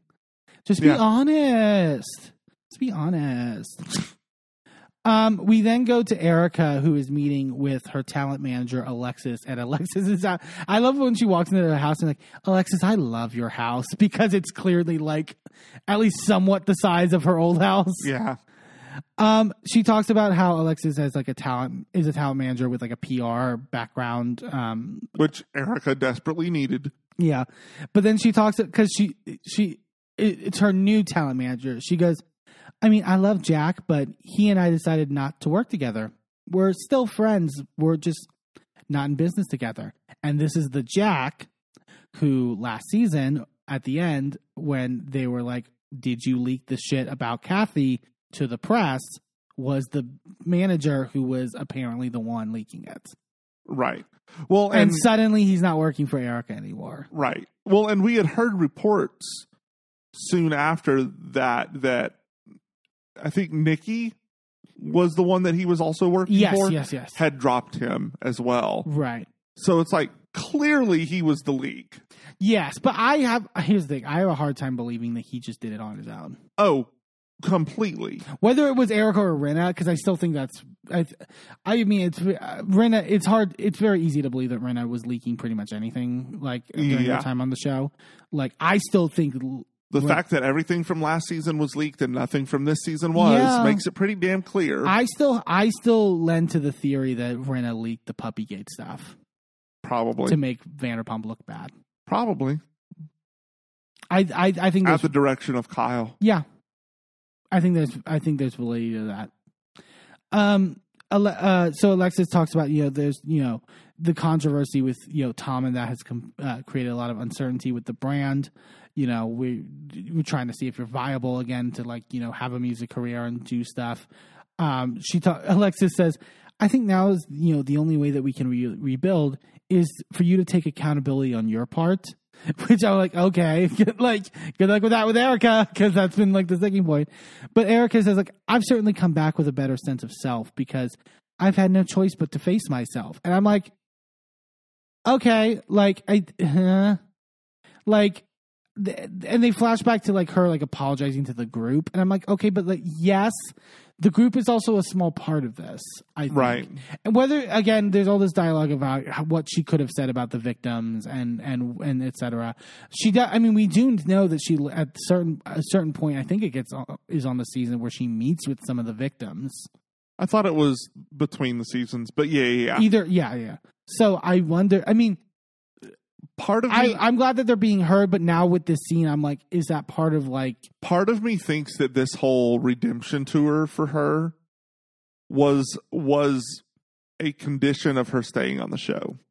Maybe It was literally Bravo going, okay, so we're getting rid of Diana, Hmm. we're getting rid of Rinna. If you want to go with them, you can, or you can stay on this show, perhaps revive your career. yeah. Keep but in mind, you she, need to go on a redemption tour and change the way that you inter- interact. keep in mind, she's also getting a spinoff about the Right. Vegas tour. So I think that also plays into it. To Well, but it's a special. It's not a. it's not a spin It's not a full. Yeah, yeah. It's not going to be a full series, but like it's going to be a small like side thing. Um, but I think that plays a part into it. Mhm. Um, we then go to Garcelle and Jax going out to dinner with each other. I like I like the scene a lot. Like Jax, uh, Jax kind of, I mean, in certain ways redeems himself. I also do love that his like asserting of like, yeah, I can like you know be on my own. I can be more independent and all that stuff. Meanwhile, like Garcelle like chokes on her water. She's like, oh god, it's in my you know tonsils or whatever. And she's like, what are tonsils again? I'm like, you cannot live on your own and not know what tonsils are. Yeah. Like, come on. But him, like, basically, he like he orders like the wagyu steak or whatever at the restaurant, and like, so he's very much like holds himself as like an adult in certain regards. Yeah. in presentation. It's like you know that meal was like fifty bucks for him. Yeah, yeah, yeah. um, Garcelle talks to him about like you know at your age you know I couldn't really have a conversation like with my parents like you and I have, and Garcelle talks a, a lot about like sort of like wrestling with that, and it is kind of a mind fuck when you are brought up in that generation having your child like Yeah. I couldn't talk to my mother like this still to this day of Yeah. like sort of like honestly about like certain things. So like it, I, I, it's commendable of Garcelle to allow him to talk Right. freely in that regard. Um, she but she talks about she's learning to be more patient in terms of that, which like Well, you have to be. yeah.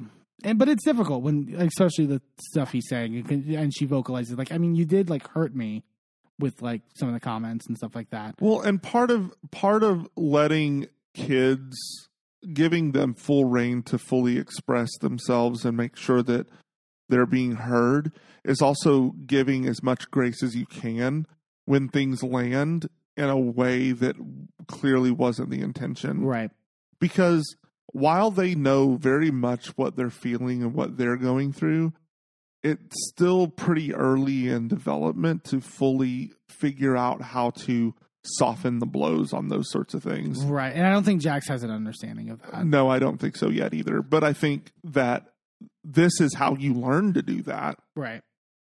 Yeah, and Garcelle talks about like, you know, I mean, I know you thought that like I should have like probably like kept the family together, right? And Jax goes, I mean, I knew damn well that it was dad's fault, you know, and that he did stuff that he shouldn't. And then I knew, and I also knew since I was like eight years old. Garcelle's like, why didn't you like say something? Like, this is like news to Garcelle. She's like, because I couldn't. Like, I looked it up on the internet. And like, Garcelle's like really upset about this, which I saw some people being like, Garcelle, like, you can't. That's pretty naive to think that the kids don't know about everything that happened at this point. Sure, I can understand like him knowing as young as eight, like can still be jarring. But like, but you you he was gonna find out at one point, like the way the internet age works, Right. and especially when you're a big celebrity like you are, like it's you know right. you just have to Google somebody's name. Like and- if you're just some Joe Schmo, I understand why you don't think Google knows why you got a divorce. But Garcelle, you like it's not even just that it was in the the like people were gossiping about it. You sent a mass email. yeah, Ma'am. Everybody and they mama knew about this email. right. Come on. Gar, but then Garcelle relays about like when she like found the text that of of her husband like texting this other woman, and like they were in the car with the kids, and like her like being like, "Tell me who it is," and her husband like wouldn't say, and like Jax's like picking up on it like in his like car seat and basically being like, "Daddy, like say who it is," which like and that like she's like that shut both of us up because it was like yeah. you know, and she's like, "I don't, I'd never wanted my kids to like feel that," Yeah. but it's like you can't. you can't protect them from look divorce is difficult. Infidelity is difficult. It is going to affect your children. So like the best way to handle it is with honesty. At a certain level of honesty like right like kids don't need to know "Well, he was blowing her back out. No like that's not that's not the conversation it needs to be. But like they they need to know that he stepped outside of the marriage Right. and he betrayed their marriage. And that's just the truth of it. That's not like coloring him as a bad person. That's just saying, look, your dad did something that I unfortunately I can't forgive. Yeah. Like I can move forward from it, but I no longer can trust him as my husband. And you know that you need to know that if you're in a situation like that, you do have the freedom to say this no longer is right for me and I need to walk away from that. Yeah. The kids would have understood that. Like that's a age appropriate conversation. Like so you you can do that. Yeah. I don't know. I agree. But it, again, I, I've been loving these scenes with Garcelle and her kids because I think they're all honestly really real looks into this dynamic. I think they feel really genuine in the moments, and like it's it's nice getting to see the, these sides of Garcelle because I do think that like we haven't really gotten these parts of her life in many ways. I think Yeah. it's been a little. I don't. I don't even think on her part. I think on the show's part, it's been very surface. Right. And it's been nice to get sort of more in depth looks about like her family Mm-hmm. Um, we then go, oh my god, this scene. We then go to Kyle, who is meeting with Stephanos, who is a tattoo artist, oh Jesus. um, at his shop or whatever. Um, Kyle tells him, like, you know, I didn't say anything about, you know, coming here today. Like, you know, it's not a secret. I just like didn't tell. Eh, eh, Like, so it was a secret. yeah, and so it's a secret that you're gonna make not a secret in a few moments. It's fine. I mean, it's not because you're emotionally manipulating someone, in my opinion. But whatever. Um, we'll get to it. Um, and then we get our first glimpse though of Morgan. Morgan Wade stops by, um, says hi to Kyle. What what what are your thoughts? Because I was kind of, I got f- so frustrated with this scene in certain regards. I do you think do you think it's genuine? Do you think what what do you think the actual dynamic is? I know a lot of people have theories. Like, I am just I, I'm still trying to wrap my head around it because it again in my brain it is either like all of this stuff is either orchestrated to give her a storyline this season yeah, or it is real and she's trying to like downplay how real it is almost but that doesn't really like I don't even know if she's downplaying how real it is. I think she, I feel like maybe the stuff with with Mauricio, like she's trying to like get a reaction out of him right, because Mauricio is so chill all the time. It's because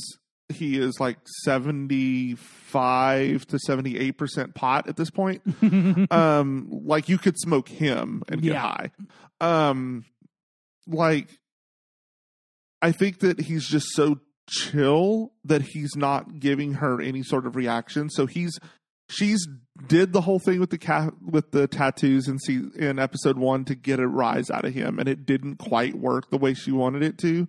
And now she's trying to do all of this with like this new tattoo to get a rise out of him, and like she did the whole tell his mom about the tattoo to get a rise out of him. Yeah, and like she's trying to get any emotion because he's not giving her anything. I think it's either. I think it's twofold. I think it's possibly that because I think I don't. I Think, think there's layers. Yeah, I think there the the manipulation of Mauricio and the sort of like playing with his emotions. I think is a big part of it in certain ways because I don't know how else you would operate like the way she has been, particularly Right. on social media with the Morgan stuff, without thinking that. Um, I do think there might be some genuineness on Kyle's part, whether it is a actual genuine feeling or whether it's just like midlife crisis brain taking over. And because she keeps being she mentions like you know morgan's just really free with herself and she's unapologetic and that's what really attracted me to her as a friend and like you know it really i, I admire that in her basically. So i think i don't know if morgan's just like a a presentation of what she wants to be in Right. manifesting or if there is a romantic thing it does feel romantic in the way that they just look at each other But They're- also, who hasn't had a crush that wasn't really a crush? It was just that I want to be that person. right Like we've all, I feel like we've all experienced those sorts of things. My question is whether more. I think the bigger question to me is whether more what Morgan's feelings are. Because I also Right. think in part Morgan is either genuinely emotional or, in the worst case, leading her on in certain regards. Because I think it's very. I don't know how Ky- she can look at Kyle and how Kyle's reacting and not think that Kyle is attracted to her. Right. And to me, if you aren't, that's frustrating. Question because I'm not sure. More is Morgan a lesbian? Yes. Okay. So, Or at the very least, bi. But I'm pretty sure a lesbian. um, it could be that she's just assuming that Kyle is straight and so she's dismissing all of that. Maybe. Um, because I know that a lot a lot of times queer people will go into it with the assumption that someone is straight in order to protect themselves from entertaining the idea. Right. And so that could be what's happening with Morgan. Not that Morgan wants anything necessarily, uh, that remains to be seen. Yeah. But it more of a I'm not even going to question it because and not even like registering it really because it's like well she is in the straight box And she's married. and, she's married and she has kids and like all of these things, right? So it's like she's in that box over there, so I'm not even considering all these signals I'm getting from Yeah. her. Those It- are just being batted away. I just can't tell because it's very flirty, and I don't Right. like because and Stephanos is like, "How'd you guys meet?" And Morgan's like, "She stalked me," and like they're the way their like eyes are like at each other and like sort of, it just gives very mutually flirty vibes, and I think I worry that that is not okay on Morgan's part if there is a understanding that there is not going to be anything there on on her end. Now, I also will say I have had friendships with straight people where I am more free to flirt with them because I know it will go nowhere. Right, you've talked about this. I know that there's safety in in flirting there because there's because there's a mutual understanding it's a joke or right like a- right it's it's like it's playful banter it's not meant there's no intention right and so you can kind of just like get the the urge to flirt out you know get it out of your system without it ever going anywhere without the the um pressure of ever have, actually having to follow through on anything or even with the um just the the freedom to have fun with it you know? Yeah. Like flirting is fun. It's playful it's it's can be freeing and if you're single and you're like a a musician like you're famous like she is like it can be very difficult to find people that you can do that with because there's like this barrier of famous people and normal people. Yeah. Like you can't just do that with anybody if you're famous. You know what I mean? yeah yeah yeah but so Kyle talks to her about how she's throwing this like THC CBD party where they all cook with it, basically, essentially. Oh dear God. Morgan thinks it's really weird because she's like, "You just said like you didn't like edibles," which again, if even Morgan's being like, "I mean, you say this and then you you're doing this like outward." To me, that's a, a personification of that. Kyle's basically saying like, you know, everyone's talked to me about like not drinking, so like I don't want to like chicken out and like you know, but it's also you organize this party, so like I, I will say that there's a difference between these parties and edibles. Right, right, right, right. But like be, beyond that, like the the whole idea that she's doing it for someone else, that she's like, you know, or for her image or whatever the fuck. And Morgan's basically trying to tell her like you don't you shouldn't you know feel pressure necessarily to do something. And then Kyle talks about how Morgan's also like 6 years sober. And so again, it's another thing where it's like is the men, is the soberness based off of a genuine like freeing of yourself or is this just a way in which to connect is this just a way in which to like cope uh, for other things like to be to give a presentation of yourself i do, again that doesn't make it unhealthy but it's something you need to look at Right. about why you're doing something I, I will say um, regular edibles are usually in the range of 10 to 15 milligrams. yeah Um, as we see later, people are able to dial in how how many milligrams they want their entire meal to end up being. right right right with 10 being the max. So it it is a lower dose of THC, um, and you can even dial it back further from that. But the really and truly, it's so low end that it's it's not the same high that you're going to get from No, and- a, a single like quarter of a brownie or something. And they, they explain that later at the party because Erica's like, "What do I need to do? Because I don't want to like see colors, but I want to get high." And the guy has to literally be like, "You're not taking like ayahuasca. Like what the like?" like this is not LSD brownies. Yeah. Um, Kyle uh, goes and gets the tattoo on her hip or whatever. It's like a Saturn with like stars and stuff like that. And Morgan's holding her hand. And the way Kyle's like looking at her and like laughing, and like Kyle talks about like tells her like everyone's like how are they friends like you taught me you can't judge a book by its cover and it was so like notebooky and like yeah. just- I I will say that when you're getting a tattoo, you get like a high euphoric thing from it. So that could possibly I don't know it's But that tattoo was also so small. There's no way that the the endorphins had a chance to even kick in by the time that shit was done. Yeah. Kyle then returns home after this. And so we see, go straight to the scene of her returning home, and Mauricio's working uh, by his desk. Uh, Mo had just got his physical book in for his, like, the, the book that he's writing. And Kyle goes, I still got to read the whole thing. And Mauricio goes, You haven't read the whole thing yet? And like he sent her already a copy, and Kyle's like, I mean, like I just I don't like to read on like the computer. Like I like to read like a hard copy. And the producer in the Kyle's confessional asked, like, why haven't you read all Mo's book? And she's like, I'll get to it. Like jokingly. I'm just like, uh, why are we embarrassed? I really hope Mo cheated on you because at this point, there's no reason for you to be embarrassing this man if he didn't like actively Yeah. like do something terrible to you. Um, and then Kyle's like, um, so I actually got another tattoo, and Mauricio's like, what? Like what? Like really? Like I don't I don't know why he's surprised at this point. Like she was very clear But in episode 1, I'm going to defy all wishes you may have. Yeah. Which he had no right to to put on her no, in the but first it's place. such a fuck you though. It's but just it- like a but she's only doing it to exactly to say fuck you to him. She's not doing it because she wants the tattoo.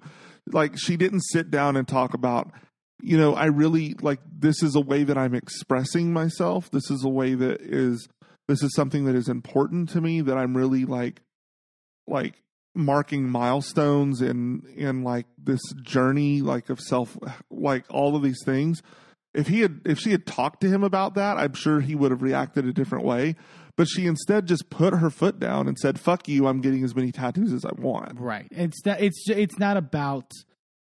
at this point it's not about actually like working through things it's about saying fuck you to to mauricio Yeah, Kyle's like, I mean, if you know, also if I have like a bathing suit on, it'll like cover it. And Mauricio goes, Well, I hope I get to see it. And Kyle goes, You're seeing it right now.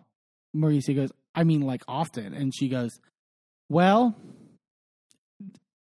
why? do- like you're on. it's so nasty It's so, and also to me, the other thing I just realized, Kyle is so protective of her image, and like we see it throughout the rest of this episode. Like she's so hyper, like so much of it is protective presenting her image, but she's in front of a goddamn camera with this man and is embarrassing him on television actively, not even trying. Like But see, I don't see I I don't see how she's embarrassing him because all this does is make her look like an idiot. she doesn't realize that. I don't think. I think she thinks that people would be more sympathetic of her, but I just. Uh, yeah.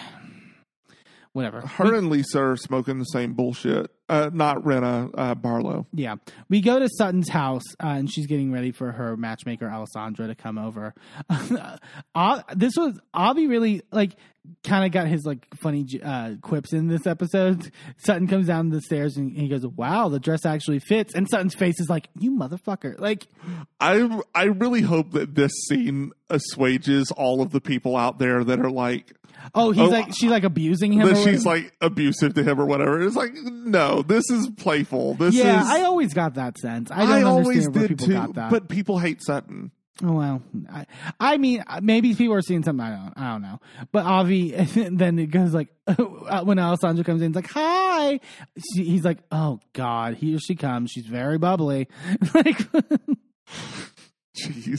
um, Sutton apparently invite in, decided to also invite Dorit to this session, which I thought was a choice on Sutton's part. Uh, definitely a choice. Sutton goes, "She thinks she knows more than probably you, and she is a free service, so."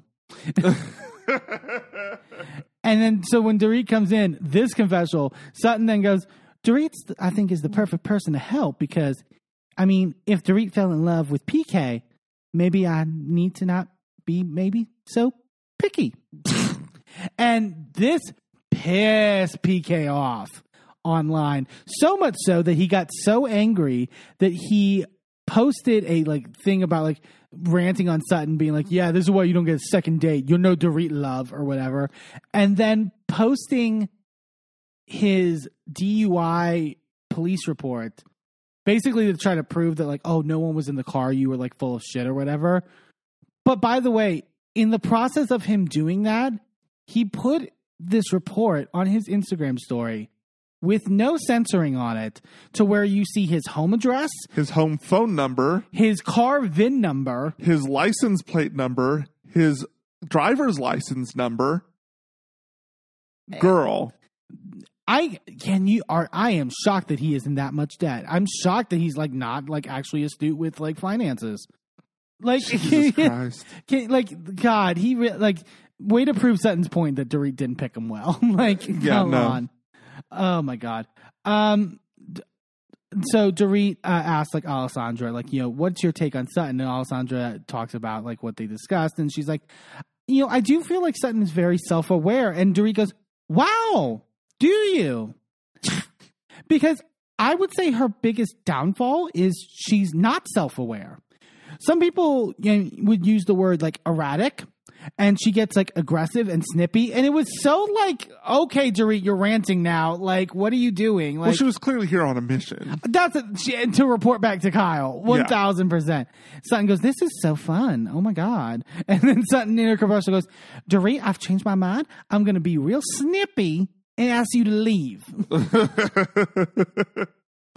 Dorit tells her, "You just need to relax and be yourself." You know, you know. Sut- That's the other thing that's frustrating me with the Sutton dialogue. Dialogue. It's like, yeah, Sutton, you just need to be yourself, but not too much like yourself because you know you're crazy. But also, like, like. Yeah, uh, it's fucking bullshit. uh, they go through the bachelors. They do the they they go the first one like Sutton like zooms in on the crotch or whatever. It's like, oh my god, she zoomed in on his crotch. By the way, I was so confused by that because they're on a MacBook. You can't like zoom with your fingers on that. I don't They're, think they're not touchscreens. they're not touchscreens, but whatever. Um, Sutton says uh, to one of them, she's like, "Now, now, I don't like the black shirt with the black tuxedo." And Alessandra goes, "I mean, imagine if someone judged you on the look on your first date." And Dorit goes, "Oh yeah," and brings up the cat sweater and like, ugh. I mean, yeah, yes, sure, but like you know. One of them talks about in his profile about how he loves wine. And son goes, "I hate wine," and Dorit goes, "They need to add, you know, with a good bottle or two of vodka." And I'm like, "Are you seriously like doing this straight to her face?" well, yeah, the whole the whole reason she's here is is character assassination. Yeah. So I'm like, "Oh, she's gonna die today. She's gonna die today." Ooh, like, like I at this point, like, and especially when we get to the party, Sutton does not need to feel bad about anything she does for the rest of this season against these people. I really don't. She has They a re- free pass. They really be messing with her to her face, and I'm and it's not fun.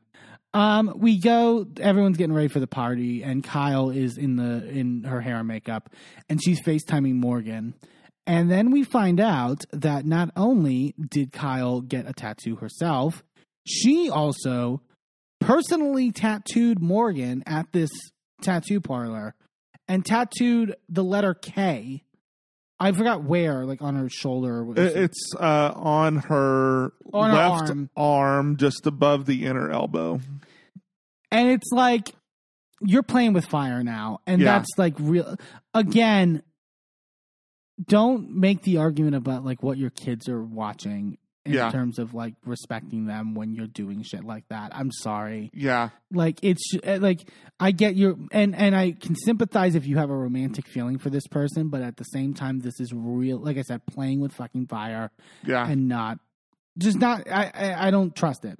Eh, Like like I I um everyone's getting ready for the party. Uh Faye Resnick, the morally corrupt Faye Resnick arrives. feel like we haven't seen her in a while on this show. no, it, it's been it's been at least since like season nine or ten, right? Yeah. Um and and oh, she's with uh this guy Justin who I recognize. He's on like either like it's not entertainment tonight, but he has like a entertainment like t- show where he talks about like housewives and sort of stuff like that. Um, then we also then get our first glimpse of Annemarie. Kyle has invited her. She has met Annemarie through uh, a party at the agency that she went to, and also she lives on the same street as Kyle. They're chatting it up, and Annemarie talks about like, you know, I'm in Aries, you know, April 17th, and Kyle's like, oh my god, like that's my mother's birthday, like I have chills. And Kyle tells her like, so like you being an Aries like that, you have to definitely have like a fiery side. And Annemarie's like, talk to my husband about that, and I'm like, let's not, um, because uh, the other thing that came out in the news, like uh, I would say, like a week ago, I think it was a week ago because it was the, it was in the build up to this episode airing where Annemarie debuts, which was that the story that came out about her husband, uh, Mark uh, Marcellus Wiley, who is a former NFL player. He, uh, yeah, he's like has a sports commentator career. Um, there was already controversial stuff about him uh, in terms of transphobic comments that he made, um, particularly at uh, Dwyane Wade and Gabrielle Union for accepting their transgender child and the way they're accepting them. Um, and then it also came out this week that uh, he is being accused for rape uh, from 1993. Um, the story is pretty graphic and bad and really fucking terrible. And it's just kind of really dampers Annemarie's presence here on the show. And it's like, I don't even know how to talk about it. Like, I was already bracing for her because Yeah. of the trans stuff. And it's like, I don't know. I'm just gonna. There, there Sutton gets a good dig in later about her dress being the same as Erica's from a Like couple people are still ago. wearing that. That's still available. And I'm like, it kind of seems pointed, but you know what? Just get her. It's fine. I. Look, I I'm not. I will hold her accountable for um anything that she does. I'm not going to hold her accountable for her husband. Um because as far as I know, everything has been about her husband being awful. Sure. Like supposedly Kyle or not Kyle, Crystal gets into it with her husband about transphobic bullshit later Or something, or it gets brought up in some something effect. To that effect later in the season. And then all of this shit about him being like a sex pest um came out this week. Fine. That's all him. I'm not going to lay that at her feet and have her answer for it. Um but i will say that it's going to have me side-eyeing her all season. Yeah. um, it does put her on her back foot, like trying to come into this show. So she better come correct if she wants to stay. hmm Um, you, I, I'll, to get into lighter stuff. Um, I wanted the, the more people started arriving. You did not like Garcelle's look at all, and I kind of agree. Garcelle, not my favorite. in terms of what look. look was it? The- it- she had the really poofy hair, which I liked, with the She had- in them. But yes, she that mm, She was wearing like this like diamond slip dress, but with a giant jacket over the top of it. with like these Muppet sleeves. Like, Yeah, but it was just at the wrist.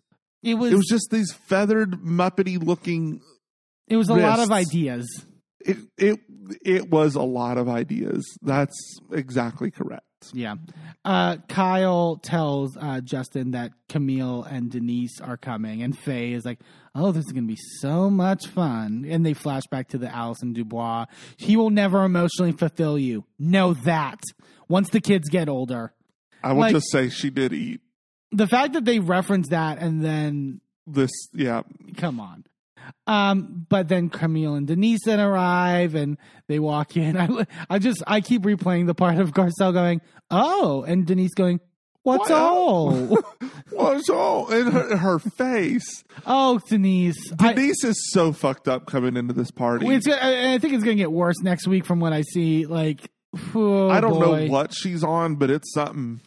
Erica asked her, like, "Are you gonna? Are you down to eat like the dinner with like the THC?" And Denise goes, "I don't want to eat that stuff. I mean, I smoked weed like twice in my life. I'm not gonna say who I did that with." And then she winks at the camera, like she's like, But like, there's something going on with like her mouth is doing weird things. You know what I'm talking about. And It's- she's like, it's, It's worse than like, Meredith at the British dinner in Palm Springs. Yeah. It's more slurred than that. It's bad. Oh God. I don't know what this is, but it's bad. Yeah. Um, Dorit asks Sutton, "Are you going to talk to Kyle?" And Sutton goes, "I'm going to. I thought a cocktail would be in order." And this is what I hate about this narrative, by the way, that now like Sutton just getting a cocktail gets looked upon as like Right. with uh, you know editor eyes or whatever. It's like everyone's drinking at this party. Why wouldn't Sutton get a cocktail? Also, why wouldn't Sutton get a cocktail before going and having what is predictably going to be a stressful conversation to have? Yeah. So she pulls Kyle to the side to go into a different room, and Kyle tells Justin, "Hey, let, you know, tell everyone to just sit at the table. You know, I'll be there in a bit." Um, Camille and Faye hug on their way in, even though they had their issues from the first dinner party from Al. But then everyone goes to sit down, and Faye is sitting directly across from Camille because, of course, she is. Because Kyle's a messy fucking bitch and knows, and in that moment knows how to make good television. I'll give her credit on that. But and then Camille goes, "Of course, you would sit me right across from Faye." Faye then gets up and walks to Justin. Goes, "I'm sat exactly across from Camille Grammer." I have no interest in talking to that woman, and then decides to sit on the other end by Crystal. It's it- it's iconic, honestly. Yeah. So now Sutton and Kyle sit in like Kyle's like side room, and this is where they get into it, and this is where I get fucking heated, and and and pissed off. Sutton starts by going, you know, at, at Garcelle's it got really heated, and Kyle goes, I mean, it got more heated at your house. Sutton goes, which I hated because you know that's not like us. Kyle goes, that's why I keep saying that you weren't being yourself, and Sutton goes, I wasn't being myself conceding to Kyle at this point. Because because Sutton had been like, "Don't say I'm crazy. Don't say whatever." Like she had been in her feelings, valid or not, like in the build up to this, of being like, "I'm don't you know make me out to be crazy." She is conceding at this moment. I you know I got too heated at my house. I will concede to that. So she's trying to get to a better place at this point. So Sutton basically then tries to tell give some clarity of where her head's been at for uh, both. We find out um, at, on the after show this was also before Vegas, like right before Vegas. Right. She that she had to meet with Christian, who is her ex husband, and that he had gotten this big promotion, and now he's moving to London permanently. And she basically is like, he said to me, "You're moving with me and James," meaning her son. And so she says this, and Kyle goes, Well, fuck off. Sutton goes, I'm glad that you can say that. I can't. And Kyle's like, I mean, you're divorced. Like, he doesn't have a right to. I mean, anyway, like, like finish your story. I want this to be known. Already at this point, Kyle's being dismissive. I thought I thought this beginning part was fine because at at that point at that point I felt like maybe she was showing solidarity. Like, yeah, fuck that guy. Why would he ever do that? But he, but it then becomes very clear that Kyle's just like, well, no, you have, like, you don't have to. So, like, why is it a problem? Like, it's so, like, she doesn't, she doesn't understand, or either is actively choosing not to understand what Sutton's talking about, which is that, and Sutton talks like, you know, he had a way bigger team with me during the divorce. He's very powerful globally. And she says her confessional, I'm not talking about selling houses, which is a, Yeah. a good dig after the fact. But even but even then, like, do some research on this man. You were researching. He's like one of the heads of like Deutsche Bank. Yeah. Like- well, and that's one of the side things that he does. He's also like I don't think he's actually with Deutsche Bank anymore. He's with a a different but he handles like investment funds for like all the rich and famous. Yeah. So he's inc- All of them. so he's incredibly powerful, and Sutton and incredibly connected. and so but Sutton's basically and but Sutton's basically saying the conversation is you are coming with me to London and you are bringing James Right. our son, and Sutton has talked about how she kind of felt in certain ways powerless during the time of the relationship. She's been very vocal about that. And whether, again, whether what her rights are or not, the other thing is like Kyle's just like, well, you have the right, you have custody of your child, so who cares? Like, you, you, like, but there's also Kyle, a fucking possible legal fight that then is going to still happen. Whether she has the rights or not, that doesn't mean her husband is not her ex-husband is not going to fight that and and Sutton is then going to have to fight it in a legal realm. Right. Which very well could end up because And it's not like Kyle doesn't understand this, by the way, because while may, maybe not in terms of like having a powerful ex, but th- Mauricio is not her first marriage. Right. So like she understands what a divorce is like. Well, and even a divorce with kids because her oldest daughter is not Mauricio's. Right. So like what like but uh Sutton uh goes on she was like I was thinking can he just like take James and Kyle's like no. Like they in a way of just like duh why like why would you think that? Like dismissing her. And then Sutton goes and also I didn't know if James wanted to go with him and starts getting choked up and Kyle goes so like she Sun is getting emotional like right in front of her and she just kind of like shrugging about it. So, like, let me, for anybody out there who is not understanding the gravity, let me, like, fully talk because Sutton doesn't fully 100% explain all the Sure. implications here. She's not always the best at that. I can admit that. Um, so she has an abusive ex, and and not abusive physically, but he definitely Emotionally and like financially. emotionally and financially was abusive to her.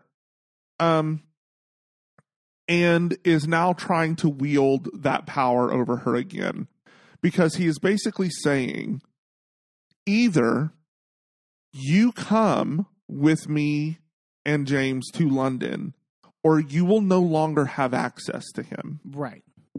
And so basically saying you will never see your kid again until he's 18 and can do things on his own. Um he's also there's also the the question in Sutton's mind whether James would choose to go with Christian or not, which would be like a betrayal, right? Yeah. But like you can't blame your kid for that. So it's it's a complicated emotion.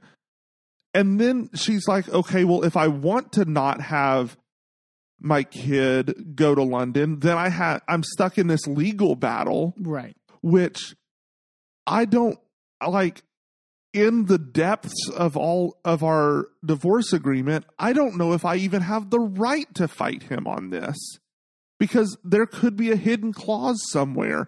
And she also is very clear, like this part, she is clear about, like, this is what was going on then. Right. And then she goes, Well, it's not going to end up being the case. James is staying with me here. She says, I'm not going to, it's fine. I'm not going to London. James isn't going to London, but now I'll have him full time. And, you know, my child support will have to be increased and all that. And so, and Kyle then goes, Why is it a problem if your money's getting increased? And Sutton goes, I'm going to have to deal with him legally. Like, I think Kyle also misconstrues when Sutton says, My money is going to get increased. She still has to fight for that. She still has to go through a legal process. It doesn't just automatically happen. You have to then go back to court, renegotiate the terms, like all of those things. And this man has a lot more money and power at his disposal than she does. Right. So he's going to get something that is advantageous to him. Yeah. And then Kyle in her confessional goes, Let me get this straight. You want sympathy for a move that's actually not going to happen, and you're going to get more money? Help me connect the dots. No, she wants you to understand that this is what was looming over her at the time. And she didn't Since realize then. and she didn't realize at that point that things that she would be able to get certain things. Right. She was worried that she was going to literally lose access to her fucking child. Somehow that doesn't pierce Kyle's brain. I don't understand it. Kyle then goes, So when we went to your house, what was going on there? And Sutton goes, I was off. And Kyle goes, But it was like an aggressive kind of off. Uh, Kyle then goes, Oh, you may have to move to London and get more money every month. Listen. And at that point, I was like, you know what? Sutton needs to take the motherfucking gloves off because you are not going to fucking talk to me like that with that attitude. There was there was nothing called for for Kyle to act like this. Nothing. yeah. Absolutely fucking nothing.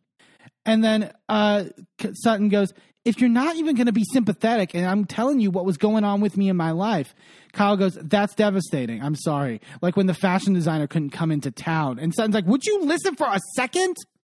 Like, uh, Kyle then goes, Are you that out of touch? And it's like, Bitch, you are so only- out of touch in this moment. The only one who's out of touch here is you. It's- like I just I don't understand how Kyle can sit and look at this situation and not re- like it wasn't just like given to her resolved. Like there had to be anguish and frustration that she went through in order to get to this resolution.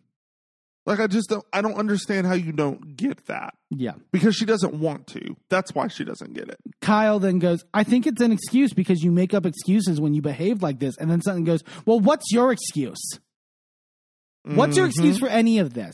And also Kyle to be like, she doesn't, she just makes excuses for her behavior instead of actually apologizing. One, Sutton apologizes all the fucking time. for shit she shouldn't have to apologize. Even during this conversation, she did. Two, oh, you finally like came up with an excuse. It's like, well, Kyle, it took you six months to come up with the excuse that you were drunk for questioning Sutton's miscarriages last season. It took you way too long to fucking figure out an excuse in that regard. Because, and the other thing, it's like to blame it on like drunkenness. Drunk Kyle and sober Kyle seem really fucking similar right now mm-hmm. in terms of how you act to people, about how you have no emotional maturity, you have no ability to empathize with literally anyone. It's really just like utterly contemptible how Kyle acts Yeah. and how Kyle treats other people. It's just like not cute in any fucking way. Uh, Crystal goes in to basically check on them. Sutton tells uh, Kyle, "You aren't my friend that I know right now. You're not." And Crystal's like, "Guys, they're like waiting for us." Sutton goes, "Good. We can just sit. If that's how you're going to be, and you aren't going to be honest." And Kyle goes, "What do I need to be honest about?" And Sutton goes, "I don't know. Why don't you tell me?" So basically, being like, "You're literally like, if I am." And the other thing that is the thing, like Sutton keeps like saying like you're not being honest, you're, you know, what's going on in your life, etc. I actually think and again, I don't think Sutton always says this the right way. I think it really is Sutton trying to be careful with Kyle's feelings in many regards. Absolutely. In terms of what she says to her directly because it is a sensitive topic. well, and you can see it when it's coming up at the table. Sutton side eyes the camera. Right. And I think the frustration by Sutton at this point is I am being so I am attempting to find a careful balance into how I relay my worry to you and how my feelings are, you know, of how, what I'm seeing in your life in compounding with these rumors that are coming out about your marriage. I am being so careful in how I relay this to you. And you, in turn, are just decimating me Right. for and my feelings and the stuff that I've gone through, just wiping the floor with it. Yeah. So at this point, why the fuck am I being careful with your feelings? Right. Gloves off, nails out. And the- and that, like I said, this at this point on, Sutton can do whatever the fuck she wants about Kyle's marriage. I honestly don't give a shit. Yep. Um, so Kyle then goes, maybe I'm not your friend because you're being a little off. Look, I don't know if it's like your medicine for your feet or like, I don't know if, you know, it was your first drink or you've had like a couple. And at this point, Sutton, I credit her for this, just gets up and walks out and doesn't say anything to Kyle. She's fucking fed up with her. You can feel how fucking fed up she is Yeah. because she sees what Kyle's trying to do here. And Kyle tells Crystal she keeps doing this acting like she's you know concerned you know sort of thing, and Crystal goes, "I think you both are sort of doing the same thing with each other, actually. Like, like you're also acting as though you're concerned, Kyle. Like you keep being like, what's wrong with you? You know, something seems off, blah blah blah. And then when Sutton tries to explain it, Well, because you're an asshole to her. Right, because it can't be anything other than she's an alcoholic. Right. Because Kyle, the, the difference is, is that Kyle has already prescribed a reason, and any reason other than the reason she came up with is an excuse. Right. No matter how real that reason is. uh, er- Sutton sits back down at the table, and Ka- and Erika's going, "Where's our hostess?" And Sutton goes, in denial about something. And the way Erika just goes stone faced, like it's very dramatic. Uh, the chef Chris comes out, who's uh, t- t- telling everybody about the THC stuff and all that stuff. But as it's happening, Kyle sits down. Dorit whisper mouths to Kyle, "Are you okay?" And Kyle goes, "No, that bitch." Like, like very upset about it. Um. So yeah, this is getting uh built up. Everyone chooses their THC levels. Garcelle doesn't want any, and she literally tells the waiter when she's writing down that she gets zero uh, milligrams. She goes, "I will see you guys if I get high." I will say no one at this dinner had the balls to go above five milligrams. yeah, yeah. And I'm like, guys, come on. Denise didn't need any though. by the no. Denise didn't need anything. Because this was the point where she was just like, you know what I'm saying, and she's doing like the. Does she have negative. THC? Yeah. Can we have something that sobers her? Maybe. Crystal then comes to play because they they they're, it's quiet for a moment. and Crystal goes, "Hey guys, so um, before we start dinner, uh, just want to try to clear the air if possible." I mean, I walked in there. You guys are like screaming at each other, saying you're being dishonest. I was like, "Good on you, Crystal!" Like Crystal's like, "I have been non-existent for five episodes. I cannot wait any longer." Yeah. I need to fucking be a player in this. Um, Kyle then goes, I don't like feeling like a friend is making veiled threats to me. And Sutton goes, There's no veiled threat. Kyle goes, What do you want me to be honest about? If you have the balls to bring it up, then you have the balls to say it to me. So Kyle is. This is also where I'm talking about things getting manipulated. Kyle is saying in this moment, if you have the balls, bring up to me right now in front of this whole fucking table what your issue is with me and what you think I'm not being honest about. She is telling Sutton to say it at the fucking table. And be- what then happens is this as this goes on, it then gets manipulated as if Sutton came to the table and been like, "Kyle, what's going on with your marriage?" I, I, like unprompted. Right. And like again, I think Sutton was being extremely careful in certain ways with her feelings in terms of this. Also, Sutton's not even the one who said it. Sure, Like Sutton literally, you know, is tiptoeing around it for a while. It seems. Yeah. And Kyle keeps saying, "Mention Say it. say it, mention it." Name and then, exactly. And then um, Garcelle just is sick of it. And she's like, "Your marriage." Yeah, because like we're just gotta stop dancing around it at this point. Um, Kyle or Sutton goes in that room just then. I shared something to you very personal, and you make fun of it. And Kyle goes, "I didn't make fun of. You know, I said that you're using it as an excuse, like you did in Lake Tahoe when you said that you were selling your home in Bel Air." And Kyle and Sutton goes, "You're just deflecting. Like, like stop going off on these like tangents about like Right. past shit from two fucking years ago. I'm telling you." I said something I was going through, and you laughed in my fucking face. Address that. Right. And then Sutton goes, I was sharing with you and being very real. And I was asking you to do the same, and you're not doing it. Kyle goes, You said you need to be honest with what's going on with you. And Sutton goes, Then you're perfect, Kyle. Everything's perfect. Like, like, there's no engage. Like, what does Kyle want at the end of the day? Um, and then it just gets on further and further. Um, and then uh, Sutton then goes, I'm asking you if there anything going on. Kyle goes, What are you trying to insinuate? Sutton goes, like doing your workout schedule, you know, doing your eating things. And then Kyle goes, I can't believe you have the guts to say that to me when you don't eat. And then the uh, everyone goes silent. And then Kyle then continues in her confessional and goes, I've not said anything before, but if she's going to make comments about my working out and eating and not drinking, don't make me go there. Sutton pushes the food around on her plate like my kids would do. Those potatoes just move from left to the right. And I thought that was I was I was boiling at this point. I was genuinely boiling. Not only does Crystal have an eating disorder, Yeah. and she's at this table. And not only has Erika kind of talked about sometimes in the past having dealt with this sort of stuff as well. Right. But Kyle, you've talked about how how you have had an eating disorder in the past on this show. Right. And also, by the way, some people trying to equate that like, well, Sutton brought it up first, talking about her eating.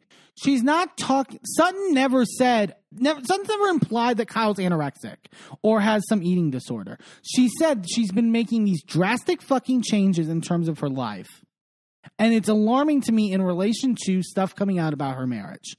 Right. Kyle is outwardly saying that Sutton is anorexic Right. in retaliation to this. Right.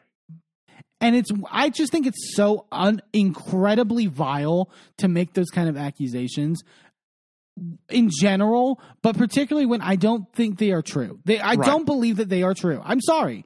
And I think it would have come out before and I think it's just a really nasty quality. You can say it's her being, you know, it could be her zodiac sign. It could be co- I, it's not okay. It's not okay to act like this. Right. There's no justification for saying something like that.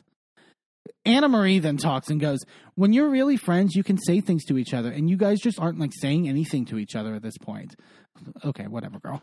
But I I will say that statement seemed more in line with what Sutton was saying sure. than Kyle.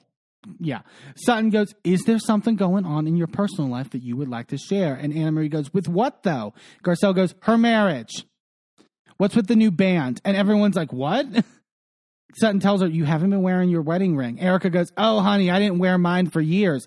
Erika, that's not helping Kyle's case. Also, You I had love, a terrible marriage. I love how this got misconstrued about it being about her wedding band. well, that's the thing. and Kyle- that's just one facet of the facet gemstone. Um, that's one facet of the information, right? Right. There's also all the stories and the headlines. There's also, you know, like this weird that I don't know that that they know about this yet. The weird relationship with Morgan. There's also, Yeah.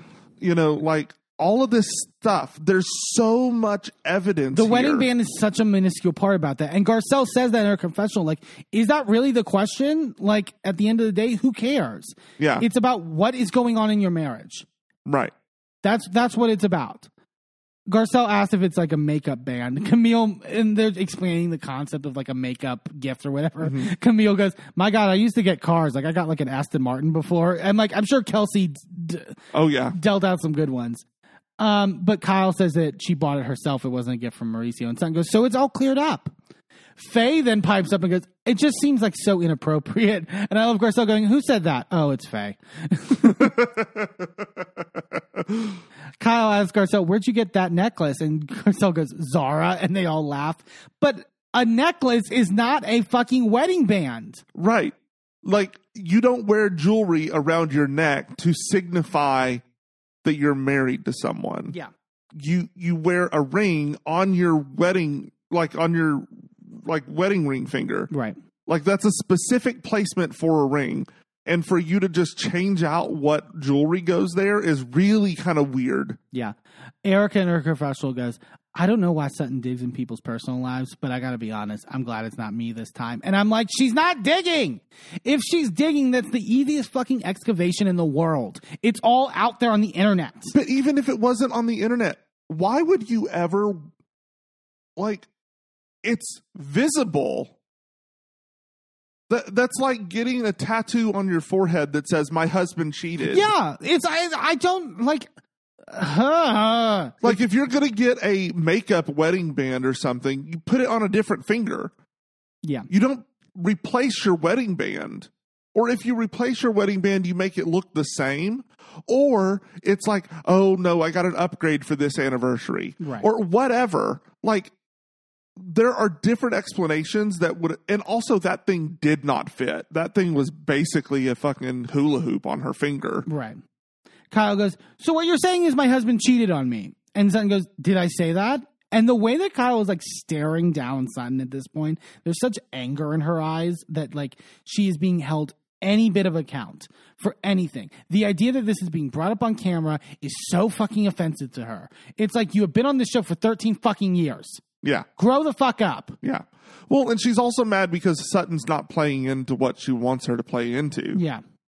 Annemarie goes, Kyle can't get new jewelry and Kyle can't get fit. Is that what we're saying? Yeah, Annemarie, that's exactly what we're fucking saying. Like, Way to completely miss the goddamn point. you've been here for five minutes. Like, Sit the fuck down. Uh, sorry. Kyle goes, I said at the retreat that it hasn't been our best year being married. Is that not enough for you guys? Do you want my husband to have cheated on me and bought me this man? And Erika goes, let's not do that. Let's not do that. And it's like, oh, God. Ky- Sutton goes, Great, Kyle. I'm happy. I'm content with all your answers, which I feel was very much like, I'm not going to ask you any fucking more as you continue to dig into my bullshit. You're going to continue to spread shit about me. I'm content. You Yeah. can- you're good. And Kyle goes, if I'm gonna going through a hard time and exercising and working out and not drinking, because guess what? Even if I drink two glasses of wine the next day, I feel down and depressed. I can't afford to feel depressed right now. And it's like, okay, so something is going on. Uh huh. So is that so? Something is going on. Uh huh. So you're just bullshitting us. Uh huh. Now, part of me is going, okay, so was that a slip or was that an orchestrated, acted, scripted out moment Sure. in order to further embarrass Mauricio? Or or make Sutton look like an asshole. I think Well, that's the other thing. Yes, It's and. like, oh, you pulled it out of me. and You just kept pushing and pushing, and I had to admit that I'm depressed. It's like, but depressed about what is my point? yeah, it's like, what do you mean you can't afford to be depressed right now? right. Why? So fucking frustrating. And then we get the big to be continue. So we'll see the rest of this dinner party next week and sort of all the stuff to come from there. Uh, Team Sutton clearly, like, yeah, fuck, Fuck Kyle. fuck Kyle. Um, we're gonna take a quick commercial break, and then when we come back, we're talking the newest episode, Real Housewives of Miami. Don't go anywhere.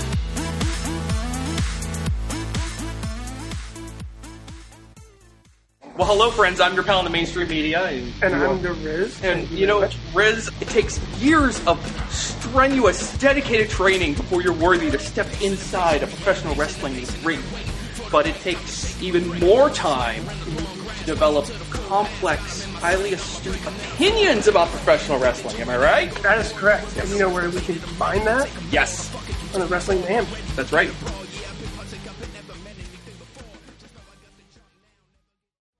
I'm Eamon, I'm Merlin. and if you're anything like us, you live your life out loud. And when it comes to issues of discrimination, inequity, and outright bigotry, we use every platform we have to speak out against systems of oppression that perpetrate violence against marginalized groups. That's why we are so proud to wear designs from the Survivors Know merch store. Their team has created designs that feature unapologetic, empowering, and survivor centered messaging that range from mild Like, accountability is love, and toxicity is not on the menu. to a little more spicy. Like one of my favorites, Fuck Your Laws, Fuck Your System, Transformative Justice Now, which has a cute little happy flower on it. Each design is available on a variety of items from t shirts and hoodies to bags, blankets, magnets, and even stickers. And as more items become available, the options will continue to grow. 100% of the proceeds go back into supporting the amazing work done at Survivors Know to support survivors, workers, and survivor advocates by organizing, challenging the status quo, and creating alternatives to the systems that fail us. Support Survivors Know by shopping today at survivorsknow.threadless.com. That's survivorsknow.threadless.com. Sidekick Media Services. We are your sidekick in business for social media, video production, and more. Find out more at sidekickmediaservices.com.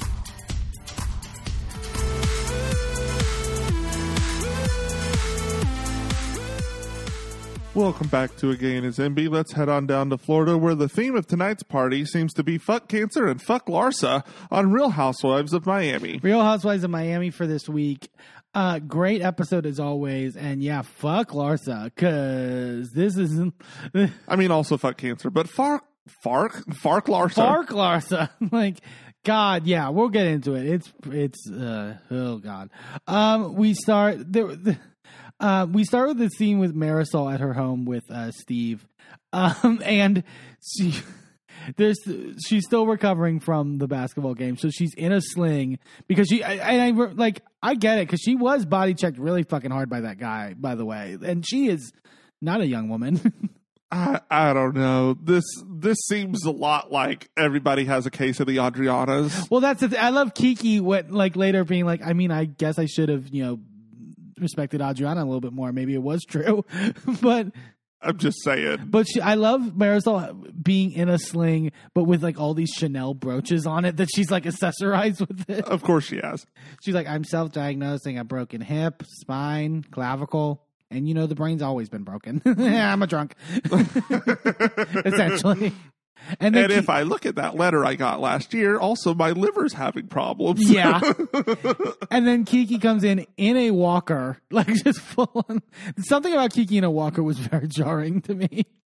Um, they start talking about like everything that happened, uh, especially on the bus. And Marisol's like, "Yeah, the minute that Adriana got on the bus and had her sunglasses on, and Kiki's like, yeah, she was like war ready. She was ready to fight." And then d- d- like, all about being flatulent, is of her flatulence. And then Kiki doesn't keep saying fraudulent instead of flatulent. So much so, and it gets so bad that Marisol literally breaks out a whiteboard to then be like, okay, so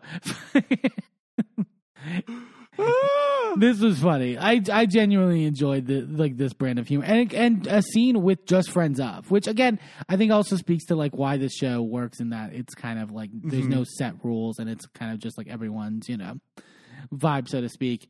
Um, yeah, it's, Marisol also says her confessional, like, yeah, I don't, because the fact that she keeps saying flatulence and making the point, the producer in her confessional is just like, you don't say farts, like, you can't. And Marisol's like, I don't like that word. I mean, fuck's a really good word, but I don't say like F A R T. Like, no, I don't say that. It's like, I don't I don't get why not. Nah. Uh, Kiki uh, talks about how basically, like, yeah, everyone's like checked on my foot, and like, you know, you checked on me. The only one that hasn't is Larsa, and she kind of talks about how like now she's starting to feel that Larsa is kind. she she doesn't have the words to say this, but like is very like codependent on Marcus, and is just like so focused on being with him that she's not like focusing on her friends, which is seemingly true, and like. I just like I, the Larsa and Mark. We'll get to it later, but it's like I feel like Larsa and Marcus's relationship is so. I don't know if fake is even the right word necessarily. It's just so surface and like non.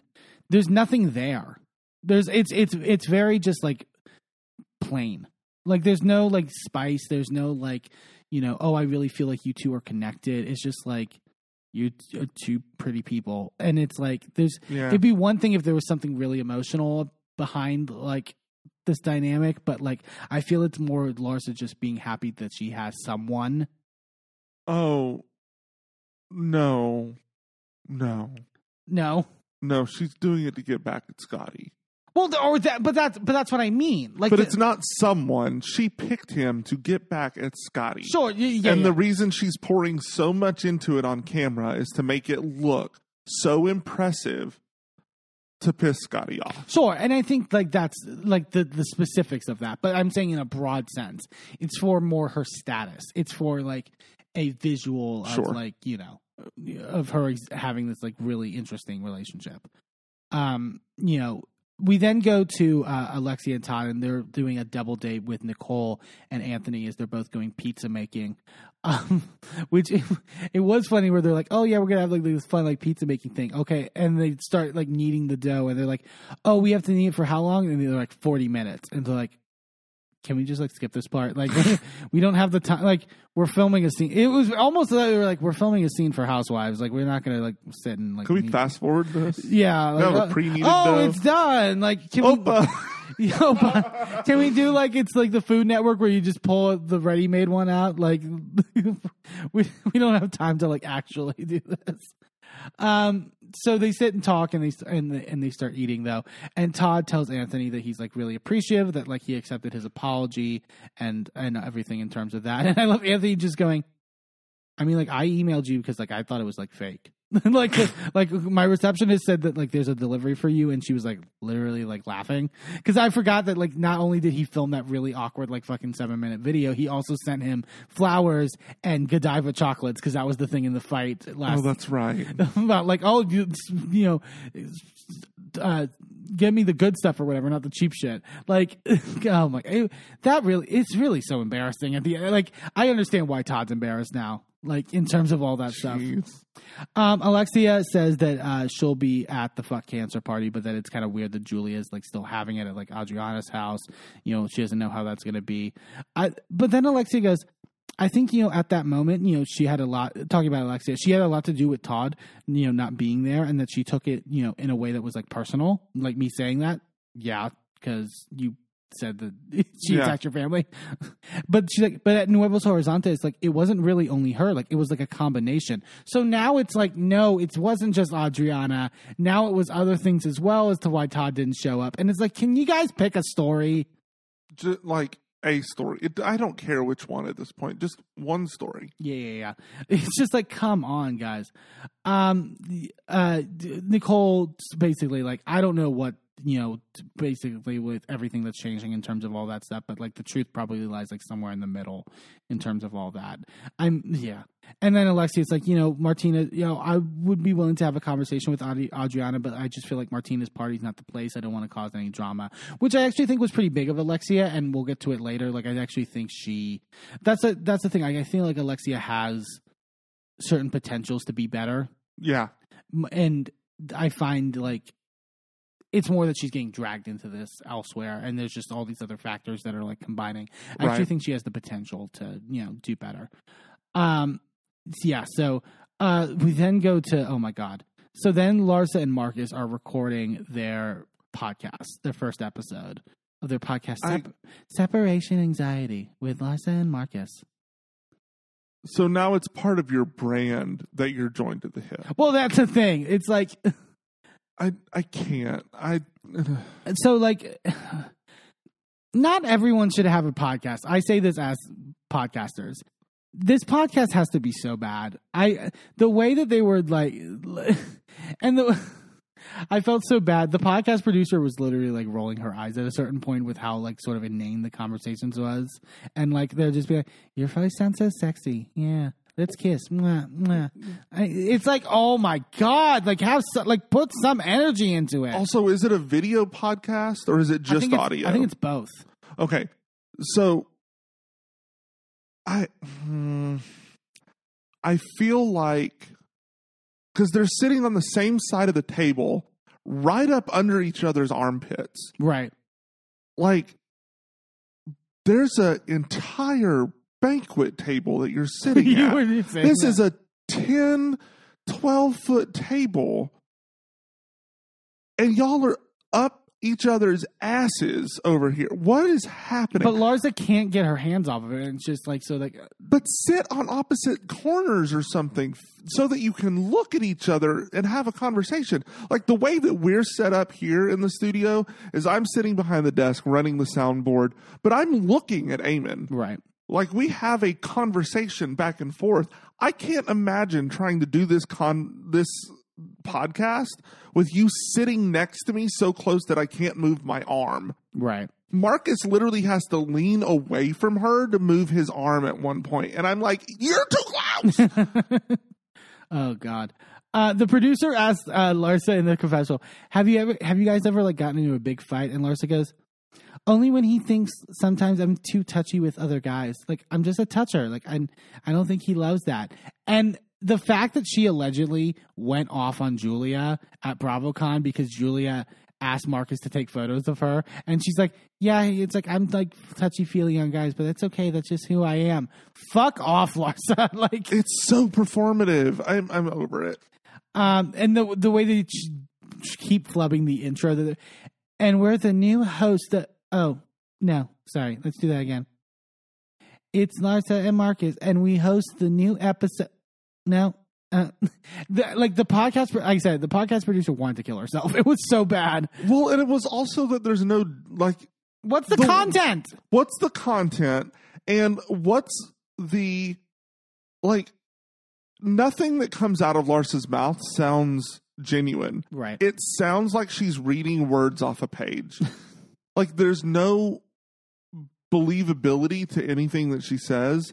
Like she's reading the words to the intro and can't get it right, but it's all very, very much like she's reading words off of a. It's like she's in eighth grade and she got called on to read a section from the book that the class is reading, and she didn't prepare beforehand. I was the kind of person that I counted ahead and I figured out what section I was going to read and I like read over it so that I knew what I was reading. yeah. and then that way when I had to stand up and read, we were all good. Um, she very much seemed like she had no clue where they were in the book, and she's just going, and the new pod cat what podcast pod podcast. She's so bird brained. It's, It's- it's it's beyond. I can't. and then she talks and basically like yeah both of our parents you know didn't really want us to be together but then they've softened we got together for thanksgiving and it got better and then the producer just asked the question which is like did you see michael me michael jordan and Larsa says like i'm not going to talk about him no it's like what is the point if you're not going to talk about michael jordan like what is the fucking point you literally just mentioned that his parents softened.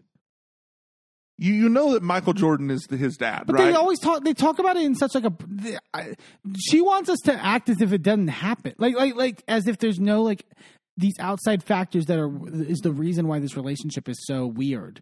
Like you know what I mean? Like she like yeah, our parents just it's, it's hard. You know they you know why is it hard? Tell us why it's hard. also, We know we- why. can we talk about the age gap? Oh yeah, she's like, "They're we're not that far different," and then they show like the fucking. It's she- he's like thirty. Sixteen years difference. Yeah, he's like thirty-two. She's like forty-eight. yes.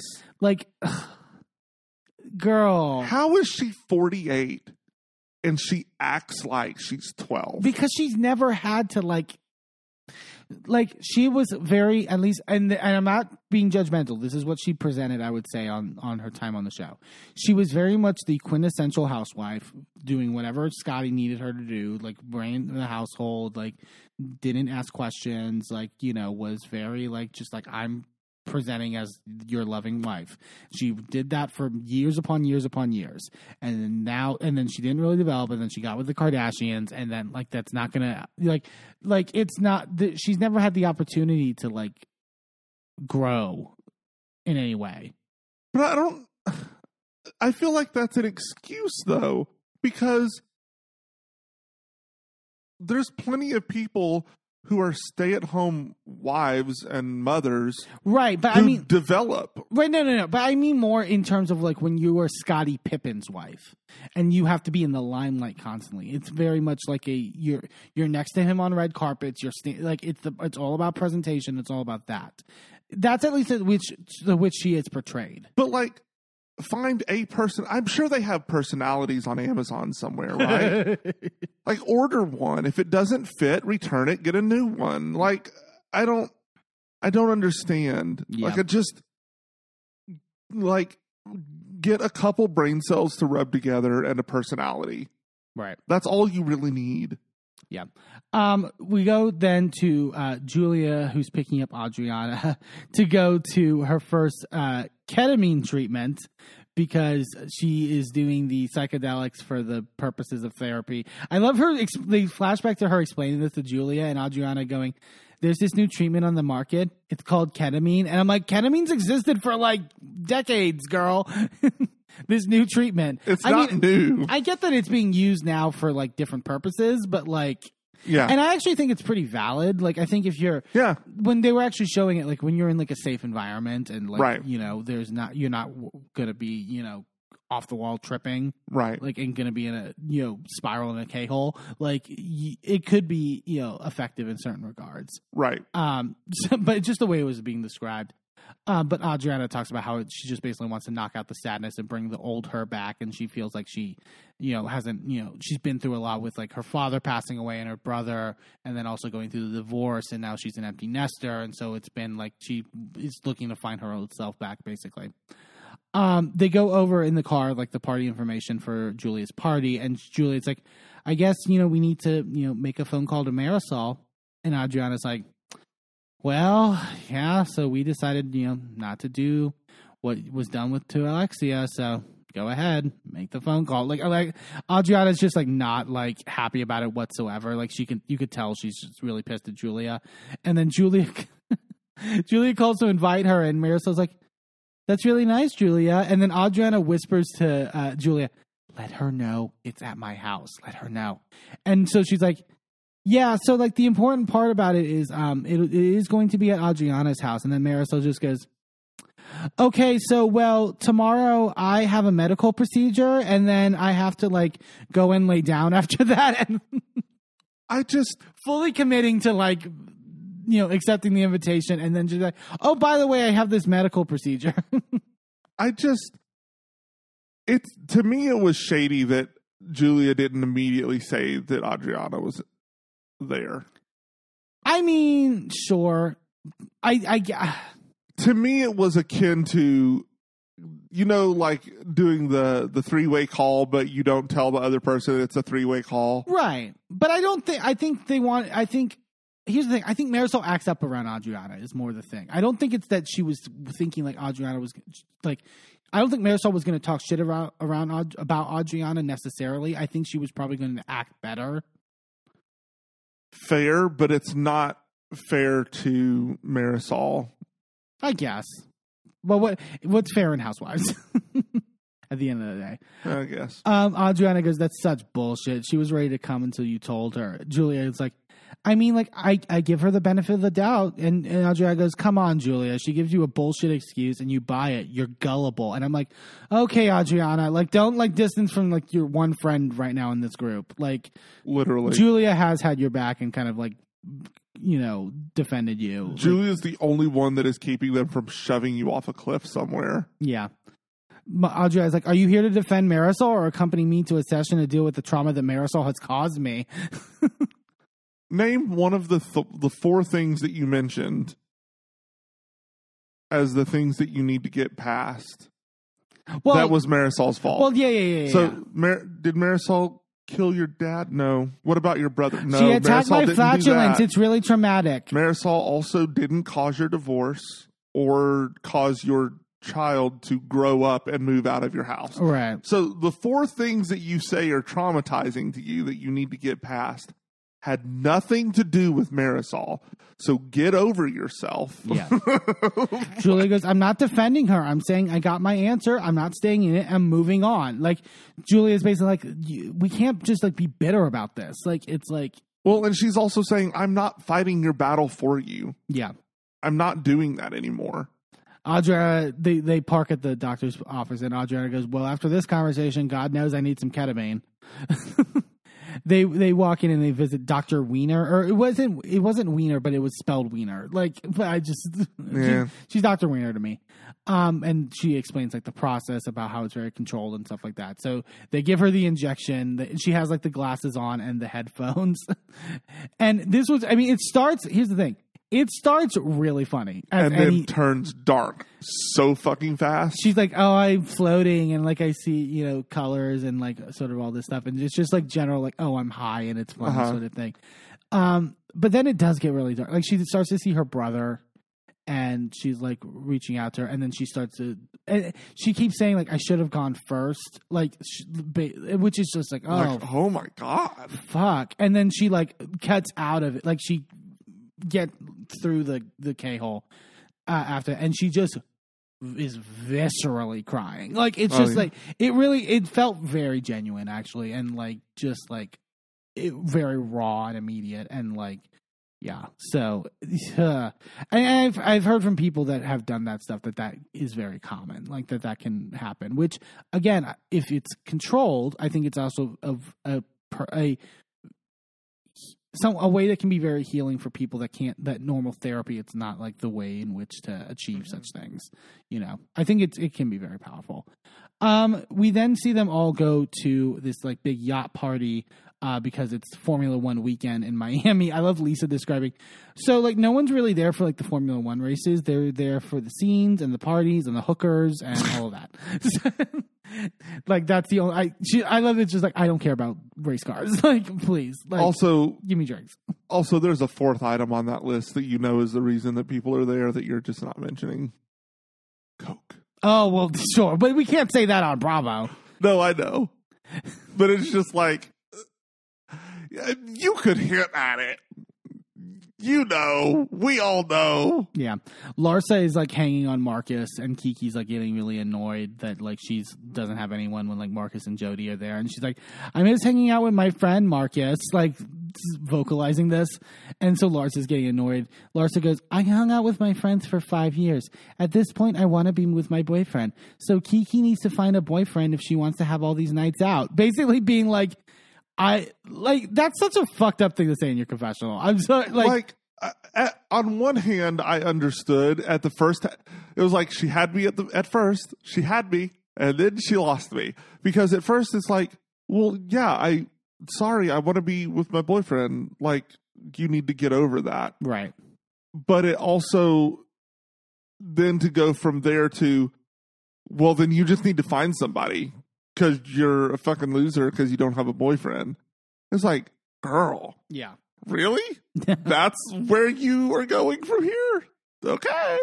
Um, Lisa is telling them that like you know I they they get to a different side of the boat. She's like, yeah, so I was at this event before and I was talking to Guerdy there, um, and I had said like, babe, I want to be there for you, and she kind of went off on me, and then we see the flashback to it, and I'm like, oh god, of course Lisa spilled the fucking beans about this whole Well, somebody needed to. yeah, thank God because it's gonna get things moving, and I think Guerdy needs to know about this, like Yeah. to rip into Lars's ass. We can flash back, and Lisa's going, "I'm not gonna say who or what or how, but I found out that you're having a problem." And Guerdy goes, "What are you talking about? You need to give me all the details." Lisa's like, "I'm not giving you all the details." Guerdy goes, "So I can't give you all the answers then." Like you're either going to tell me who it is or like Yeah. like Good wh- for Guerdy. and then Guerdy's like I just but Guerdy knows who it is. She's like right, but she needs her to say it. yeah. She she uh, tells basically it- she's like it's Larsa right and, Ger- and Lisa's like I'm not gonna say it's like it's Larsa and Guerdy's like I tested someone because I knew that they wouldn't keep their fucking mouth shut like they like, I knew Larsa was gonna sing like this G- Lisa's like there's no ulterior motives here. And Guerdy's like not from you. I'm not saying the, but like fuck Larsa. Like fuck her. Like it's so like what more response should Guerdy have other than fuck Larsa in terms of this? I'm just I'm frustrated that nobody that she told at that party nobody said you shouldn't be telling us this. yeah. Nobody said This is kind of fucked this up. is fucked up. You shouldn't be talking about this. Like, does Guerdy know you're telling us this? right. Like, no, at n- no point in there was there concern about sharing this information Yeah. and whether that was appropriate. So fucked up.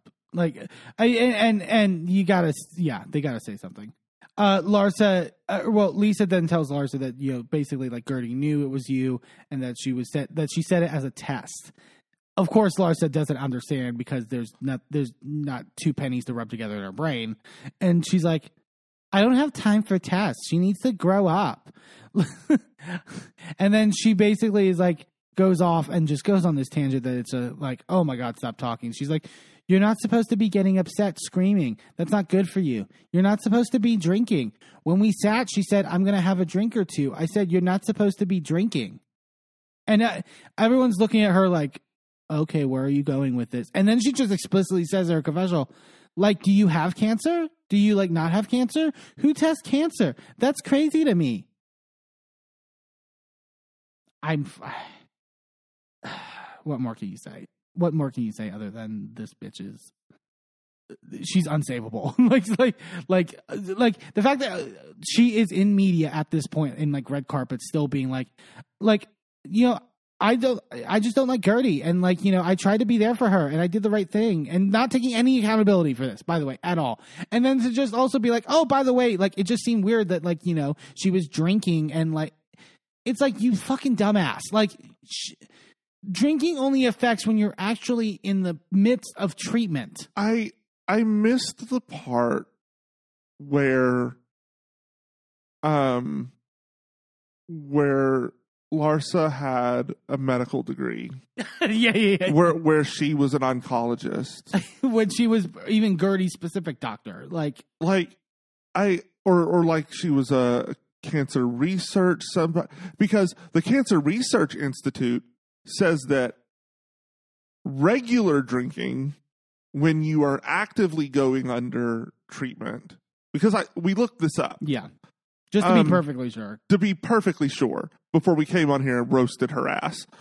Um and the Cancer Research Institute, I think, is what it was. Right? Is that what I told you? I think so. Yeah. um, said that if you are actively in treatment and you are regularly drinking multiple drinks in a sitting, pretty regularly, that's a problem Right.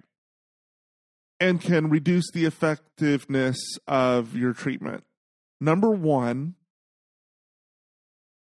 Guerdy has not had any treatment yet, I don't think. Yeah. She still needs to have her lumpectomy. And or did she she- already have No, that? she hasn't had that yet, and then she'll be on Okay. radiation and then possibly chemo. right. So she's going to have her lumpectomy and then she'll be like, Stupid. Stupid. It's stupid. It's stupid. It's, it's so stupid. But She's even- a fucking moron. but She's even a fucking then- fucking moron. but even then, a drink is fine. Yeah. It's when you sit down and have rounds of drinks. Right. There's no there's no point in, there's no point in expanding it. It really there really is no point. Fuck Larsa, she's fucking terrible. Sorry. Someone yeet her off the peninsula of Florida. Yeah. Uh, we get uh, Adriana's getting ready for her fuck uh, cancer party, and she's getting everything set up. Um, it actually looks pretty nice in terms of like the setup and stuff like that. Um, Russell is talking with Guerdy as she's getting her makeup done, uh, and Guerdy has already put out the Instagram statement, basically announcing to the world that she has cancer. But basically, it's like sh- I I had to post, you know, to tell my truth on my own because like you know you have fucking TMZ Larsa out here, like fucking spreading all the shit. And Guerdy, I think, lays it out exactly right in the confessional, which is like, what if my kids didn't know or my family, and like, what if it did get like leaked to the press somehow? Like that's just so fucking reckless to do. It's it's Right. it's it's uh, ugh. And and Russell's like wanting her to calm down because he doesn't want her to be too upset because I mean I'm just Yeah. because you're going through a lot too because it's like crazy. Um everyone they're still getting set up. Julia's rehearsing by- the piano for the opera and I love the shot of just all the birds and the trees just dispersing as she like hits the high note on the opera. It Did- was did- cinematic. Did she hit the high note? I guess. Close enough. It's fine. It sounds like she's choking roosters. Martina will love it. It's fine. Um, I do want to note um, the fashions were great this party. oh yeah. And I really think they're doing better than Beverly Hills in terms of that department. Yeah. I thought Julia looked great in that like red busty like Oh, um, yeah. like um uh Carmen what what did uh Martina say like Carmen um Miranda look hmm um, Nicole, I thought was also very stunning in the black. I thought Guerdy looked the best. I that that blue, that not that really like baby blue with like the cape Yeah. and like the, Mhm. again, girls, you're fucking delivering. It's fantastic. Um, Alexia shows up and is talking to Guerdy on the couch, and Guerdy's thanking her for calling her to check on her. Alexia's like, I will say, I did already know because Larsa Right. told me. and Guerdy's like, what I'm not happy with is the fact that I wasn't able to tell you myself. And Alexia's like, I don't want you to be upset. And, but Guerdy's like, here's the thing, but she needs to be corrected, period. right. Like she's gonna get set straight at the end of the day. Um, Guerdy tells Alexia that she specifically told her in confidence, like because Alexia's like, Are you, you, with what wasn't like a miscommunication. She's like, no, it was pretty fucking explicit. Like I said, like there's no mis- miscommunication with this. And Alexi even says her confession, like, I wouldn't like it. Like, I'm the kind of friend that if you tell me not to say something, I will not say it. So, as much as I agree that they should have corrected her at the point, like, the, I, I think they probably honestly didn't even know fully at that point when Alexia, when Larsa was just like spelling it the way to, that she was, that they would like be like, is Guerdy okay with it? They probably should have asked, but like, I would have said something. I guess. But it's just like, uh, yeah. Um, it's it's it's just bad, just really fucking bad. Honestly, I'm the kind of person who probably would have immediately stepped away and called Guerdy. Yeah, Not to tattle, but to check on her. yeah, because the second I learned that news about my friend, I'm going, "Oh crap. I need I need to know I need to talk to her. I need to know she's okay." Like the first thing I'm doing is checking in on my friend. I'm not holding on to this for days. Right. Fuck you. Um, Nicole is saying, you know, look, e- look. Even if Guerdy didn't say to keep it in confidence, it's personal enough to where like common sense would say I'm Yeah. not going to say anything. Like it didn't have to be explained explicitly to Larsa. Larsa has no common sense. Yeah. And uh Alexi's like, I just want you to know to trust me when you know she did say it from like a place of concern. And then Nicole just goes, But like, did she really feel bad? Because like when she called me, she said, like, what's going on with Guerdy? Is it real? Because Lisa told me she was testing me and I don't know what that means. Is she testing because I don't it's not real? And now Guerdy's like, Okay, so now it's like not just that you're fucking violating my trust, literally you're questioning my cancer and Right. the, there's no going back at this point. No. Absolutely not. It, it's about to be scorched earth. yeah. Uh, Martina arrives uh, as the special guest, and she has her little dog in her purse, and it, it was it was cute. Um, uh, Alexia like Adriana greets everyone, and Alexia's like, "Your house is really beautiful." It's it's, re-" and it felt genuine on Alexia's part. She's like, "I'm not going to cause issue. It's you know a party for Martina. I'm going to be nice," and like Yeah. credit her for that. Uh, I appreciate that. Uh, Nicole then asked if Lisa's coming, and they're like, "Why? Like, why wouldn't she come?" And she's like, "Well, I mean, there's that article out, and I guess that it got plastered out that Lenny was basically claiming that Lisa put a listening device in his car to like, which he had said in that page six like comment Right. thread that Jody did it or whatever." Um, I loved Alexia being like, "Yeah, it was something about like he lent her the car, like trying to be nice." And Nicole goes, "When is Lenny nice?" Yeah, Like- literally. like, like that was the first indication that this was a bullshit story. yeah, it's it's. I wouldn't be I wouldn't be surprised if Lenny like tries to like frame her in some way. Like that. Oh, would- yeah. that makes infinitely more sense in my. in The my man opinion. is a scumbag. Yeah. But I also love when Nicole's like, I don't know. I just don't see like Lisa being that person. And Kiki in her confessional being like, a woman scorned, they'll do just about anything. And I'm like, are you speaking from experience? But Because I then feel also, like you are. but then also, who was it that was saying, "I can't imagine her getting down on the ground in her Louis Vuitton"? Yeah, Nicole. Nicole said that. and she's right. I can't imagine that. Yeah. Uh, Larsa arrives and Guerdy is like like hot, like light kiss, like on the cheek, but like basically like paying her desk for the most part. Um, because she's like, it's, you know, Martina's event. Uh, they asked Larsa about Lisa and she's like, yeah, like Jody texted Marcus saying that like they were coming. So they should be here at some point. Nicole goes, I don't think Lisa's capable of doing that, but it could be like real criminal charges if like that's the case. Guerdy's then like, now, now with the gossip guys, let's move on. And Larsa goes, what? And Guerdy goes, I'm not talking to you. Like, like don't fucking start with me, bitch. Like, don't like, like, don't do You not just- get in my You ass. just sit over there and shut the fuck up. Yeah. And Larsa just goes, Why are you so angry? Which her saying that to Guerdy also is like, It would be one thing if she wasn't aware that Guerdy knows that she told everybody about her cancer, right. but bitch knows. She's known for several days. Yeah.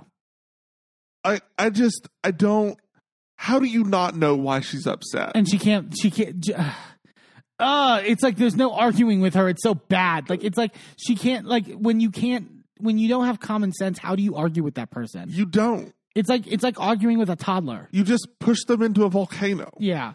Adriana, they all do a toast, and Adriana's like, guys, like, it's about Martina. And Guerdy goes, absolutely. And then I love as they're toasting, Guerdy goes, drinking is not on my doctor's not to do list either, so I will have a sip. And just like, she's like, I will get this dig in. Fucking moron. Um, but then they're like, guys, Lisa's still not here. Like, Larsa, can you like FaceTime her? Like, you're the closest to her. And Le- Larsa's like, are you on your way? And Lisa is still at the house and is like, yeah, like the police just came to my house and they're like, what? like, what's going like, and everyone's like freaking out. Like, and that's a big sort of like cliffhanger. God, this, this show really, they, they, like, I will, I, I, I got to give them a lot of credit as much as we have shit on Larsa this, this episode. But Yeah. like, and in terms of character wise, they've casted so well on Miami. Like, Oh, yeah. in terms of just people with like shit have like there's police at people's houses you know people are li- are you know being malicious about cancer they're like you know doing all this crazy shit one's on ketamine one's you know fucking in a sling like it's like they- really are doing some great work on Miami. Yeah. in- in- at the end of the day, I think it's one of the most entertaining franchises, and yeah, really credit to them. All right, let's get into these tops and bottoms. Uh, we got uh, Salt Lake, we got Beverly Hills, we got Miami. What are you thinking, babe? Um, I'll start with my bottom. Uh, it's got to go to me. It's got to go to Kyle. I was genuinely Ugh. like, I've never been. I no, I won't say I've never been. It's been a while since I was this angry at a character, and like Kyle definitely gave me that. I just find her to be just so unendearing in terms of the way that she conducts herself, and I think like there is a natural ability to her for her to come off sympathetic this season because of what's happening with her and Mauricio. I would have in like if you asked me like ten years ago, five years ago, Mm-hmm. like the idea of this like culmination of like that marriage would be a very heart wrenching thing, and it just is marred by the way that Kyle's conducting herself, and particularly in terms of with Sutton. I just don't. Th- I. I. She's not a friend. She's not somebody who you can really trust in terms of like uh, your emotions, like in the way she'll either manipulate them or just outright dismiss them. Um, it's just really nasty, and and also the way that she weaponized uh, the ideas of alcoholism and eating disorders. I just cannot get behind it. It's just really fucking gross. At the end of the fucking day, it's it, it, it really turned my stomach in many ways. Uh, her actions this episode. Um, yeah, so that's uh, my bottom. My top, I'm gonna give to Sutton um because she handled all that shit and handled it very fucking well i feel and took it to kyle and didn't back down in many ways and like kind of called her out for being heartless and being an asshole and um i'm glad that i'm like i said for the last couple weeks i'm glad kyle that sutton is very realizing much realizing that kyle is not her friend and has never been her friend and um like i said the gloves are now off and kyle er, and sutton can do whatever she wants with this old Yeah, Kyle Mauricio stuff, and I'm not gonna feel bad. Like Yep. I'm just not. like go go Sutton. Um, what about you, babe? What are your tops and bottoms? I'm starting with my bottom, and it's got to go to Larsa. Yeah, Yeah, I, it just I know. I think we talked about it last week too. It's just it's so egregious. It's so nasty, and like to me, it's very hard for me to believe this shtick of blaming it on being stupid. Like You've said that, yeah. I just I can't imagine this level of stupidity and this like either she has like a 3 IQ or she is putting on this persona as an excuse to be evil. right. There are more people who do the latter than are the first. I just I don't know that I believe it. And I also don't know that the Kardashians would allow someone that stupid to be around them because they're say what you will about the Kardashians, there's some smart bitches. They know what the fuck they're doing. Like they are very savvy in many many ways and for Larsa to have gotten into that group, she kind of would have to also have some of that savvy. And she's acting like she is the stupidest thing on planet Earth. Right. And I just I don't understand that. I I I don't buy it. Uh, nobody is that fucking stupid. Like I just I there's no excuse. Period. End of story. You're a bitch. Own it. At least own that shit, right? Because Yeah. then I can be like, okay, at, at least you understand. At least you're owning the fact that you're a rancid cunt. But she's not even doing that. She's not even doing that. I can't even give her credit for for standing in that truth. There, there's nothing to give her. There's no redemption. There's no redeeming qualities about her. right. That's it. Um, my top for the week, um, is going to be Whitney. Yeah, yeah. I felt she handled everything this week with such grace. And that is one of the most difficult things to go through is to watch someone that you love slowly deteriorate like that. And to deal with that on camera Mm. is I I don't know how she did it and honestly there's clearly a strength to her that has not previously been shown um and as much as I hate why we are seeing that strength, I'm glad we're getting to see it. I'm glad that we are getting to see a side to her that is new after four seasons, right? Like it's it's rare to see something new come out about someone's character. Yeah. Um so that to me is um it's nice to see because sometimes she can come off as being very vapid and very uh harebrained almost and I think she doesn't get the credit that she deserves for what she's been through and for how she has stayed for the most part positive through all of it. Yeah. Um so I don't know. It to me it was just very commendable and clearly going through a very very difficult time and um to be that vulnerable and to deal with that on camera is um something that the rest of us have never had to deal with. So maybe take a step back before you come at her and accuse her of using it as a storyline. Yeah, that's been really frustrating to see, at least in some parts. It's like, guys, like take the housewife's brain off and like actually like Like at the end of the day, these are people going through very stressful situations, and you would not have handled it as well as she has.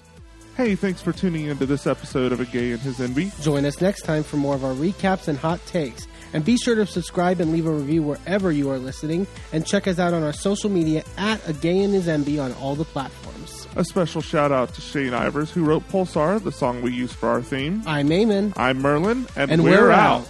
This show is a member of the Sorgatron Media Podcast Network. Find out more at sorgatronmedia.com.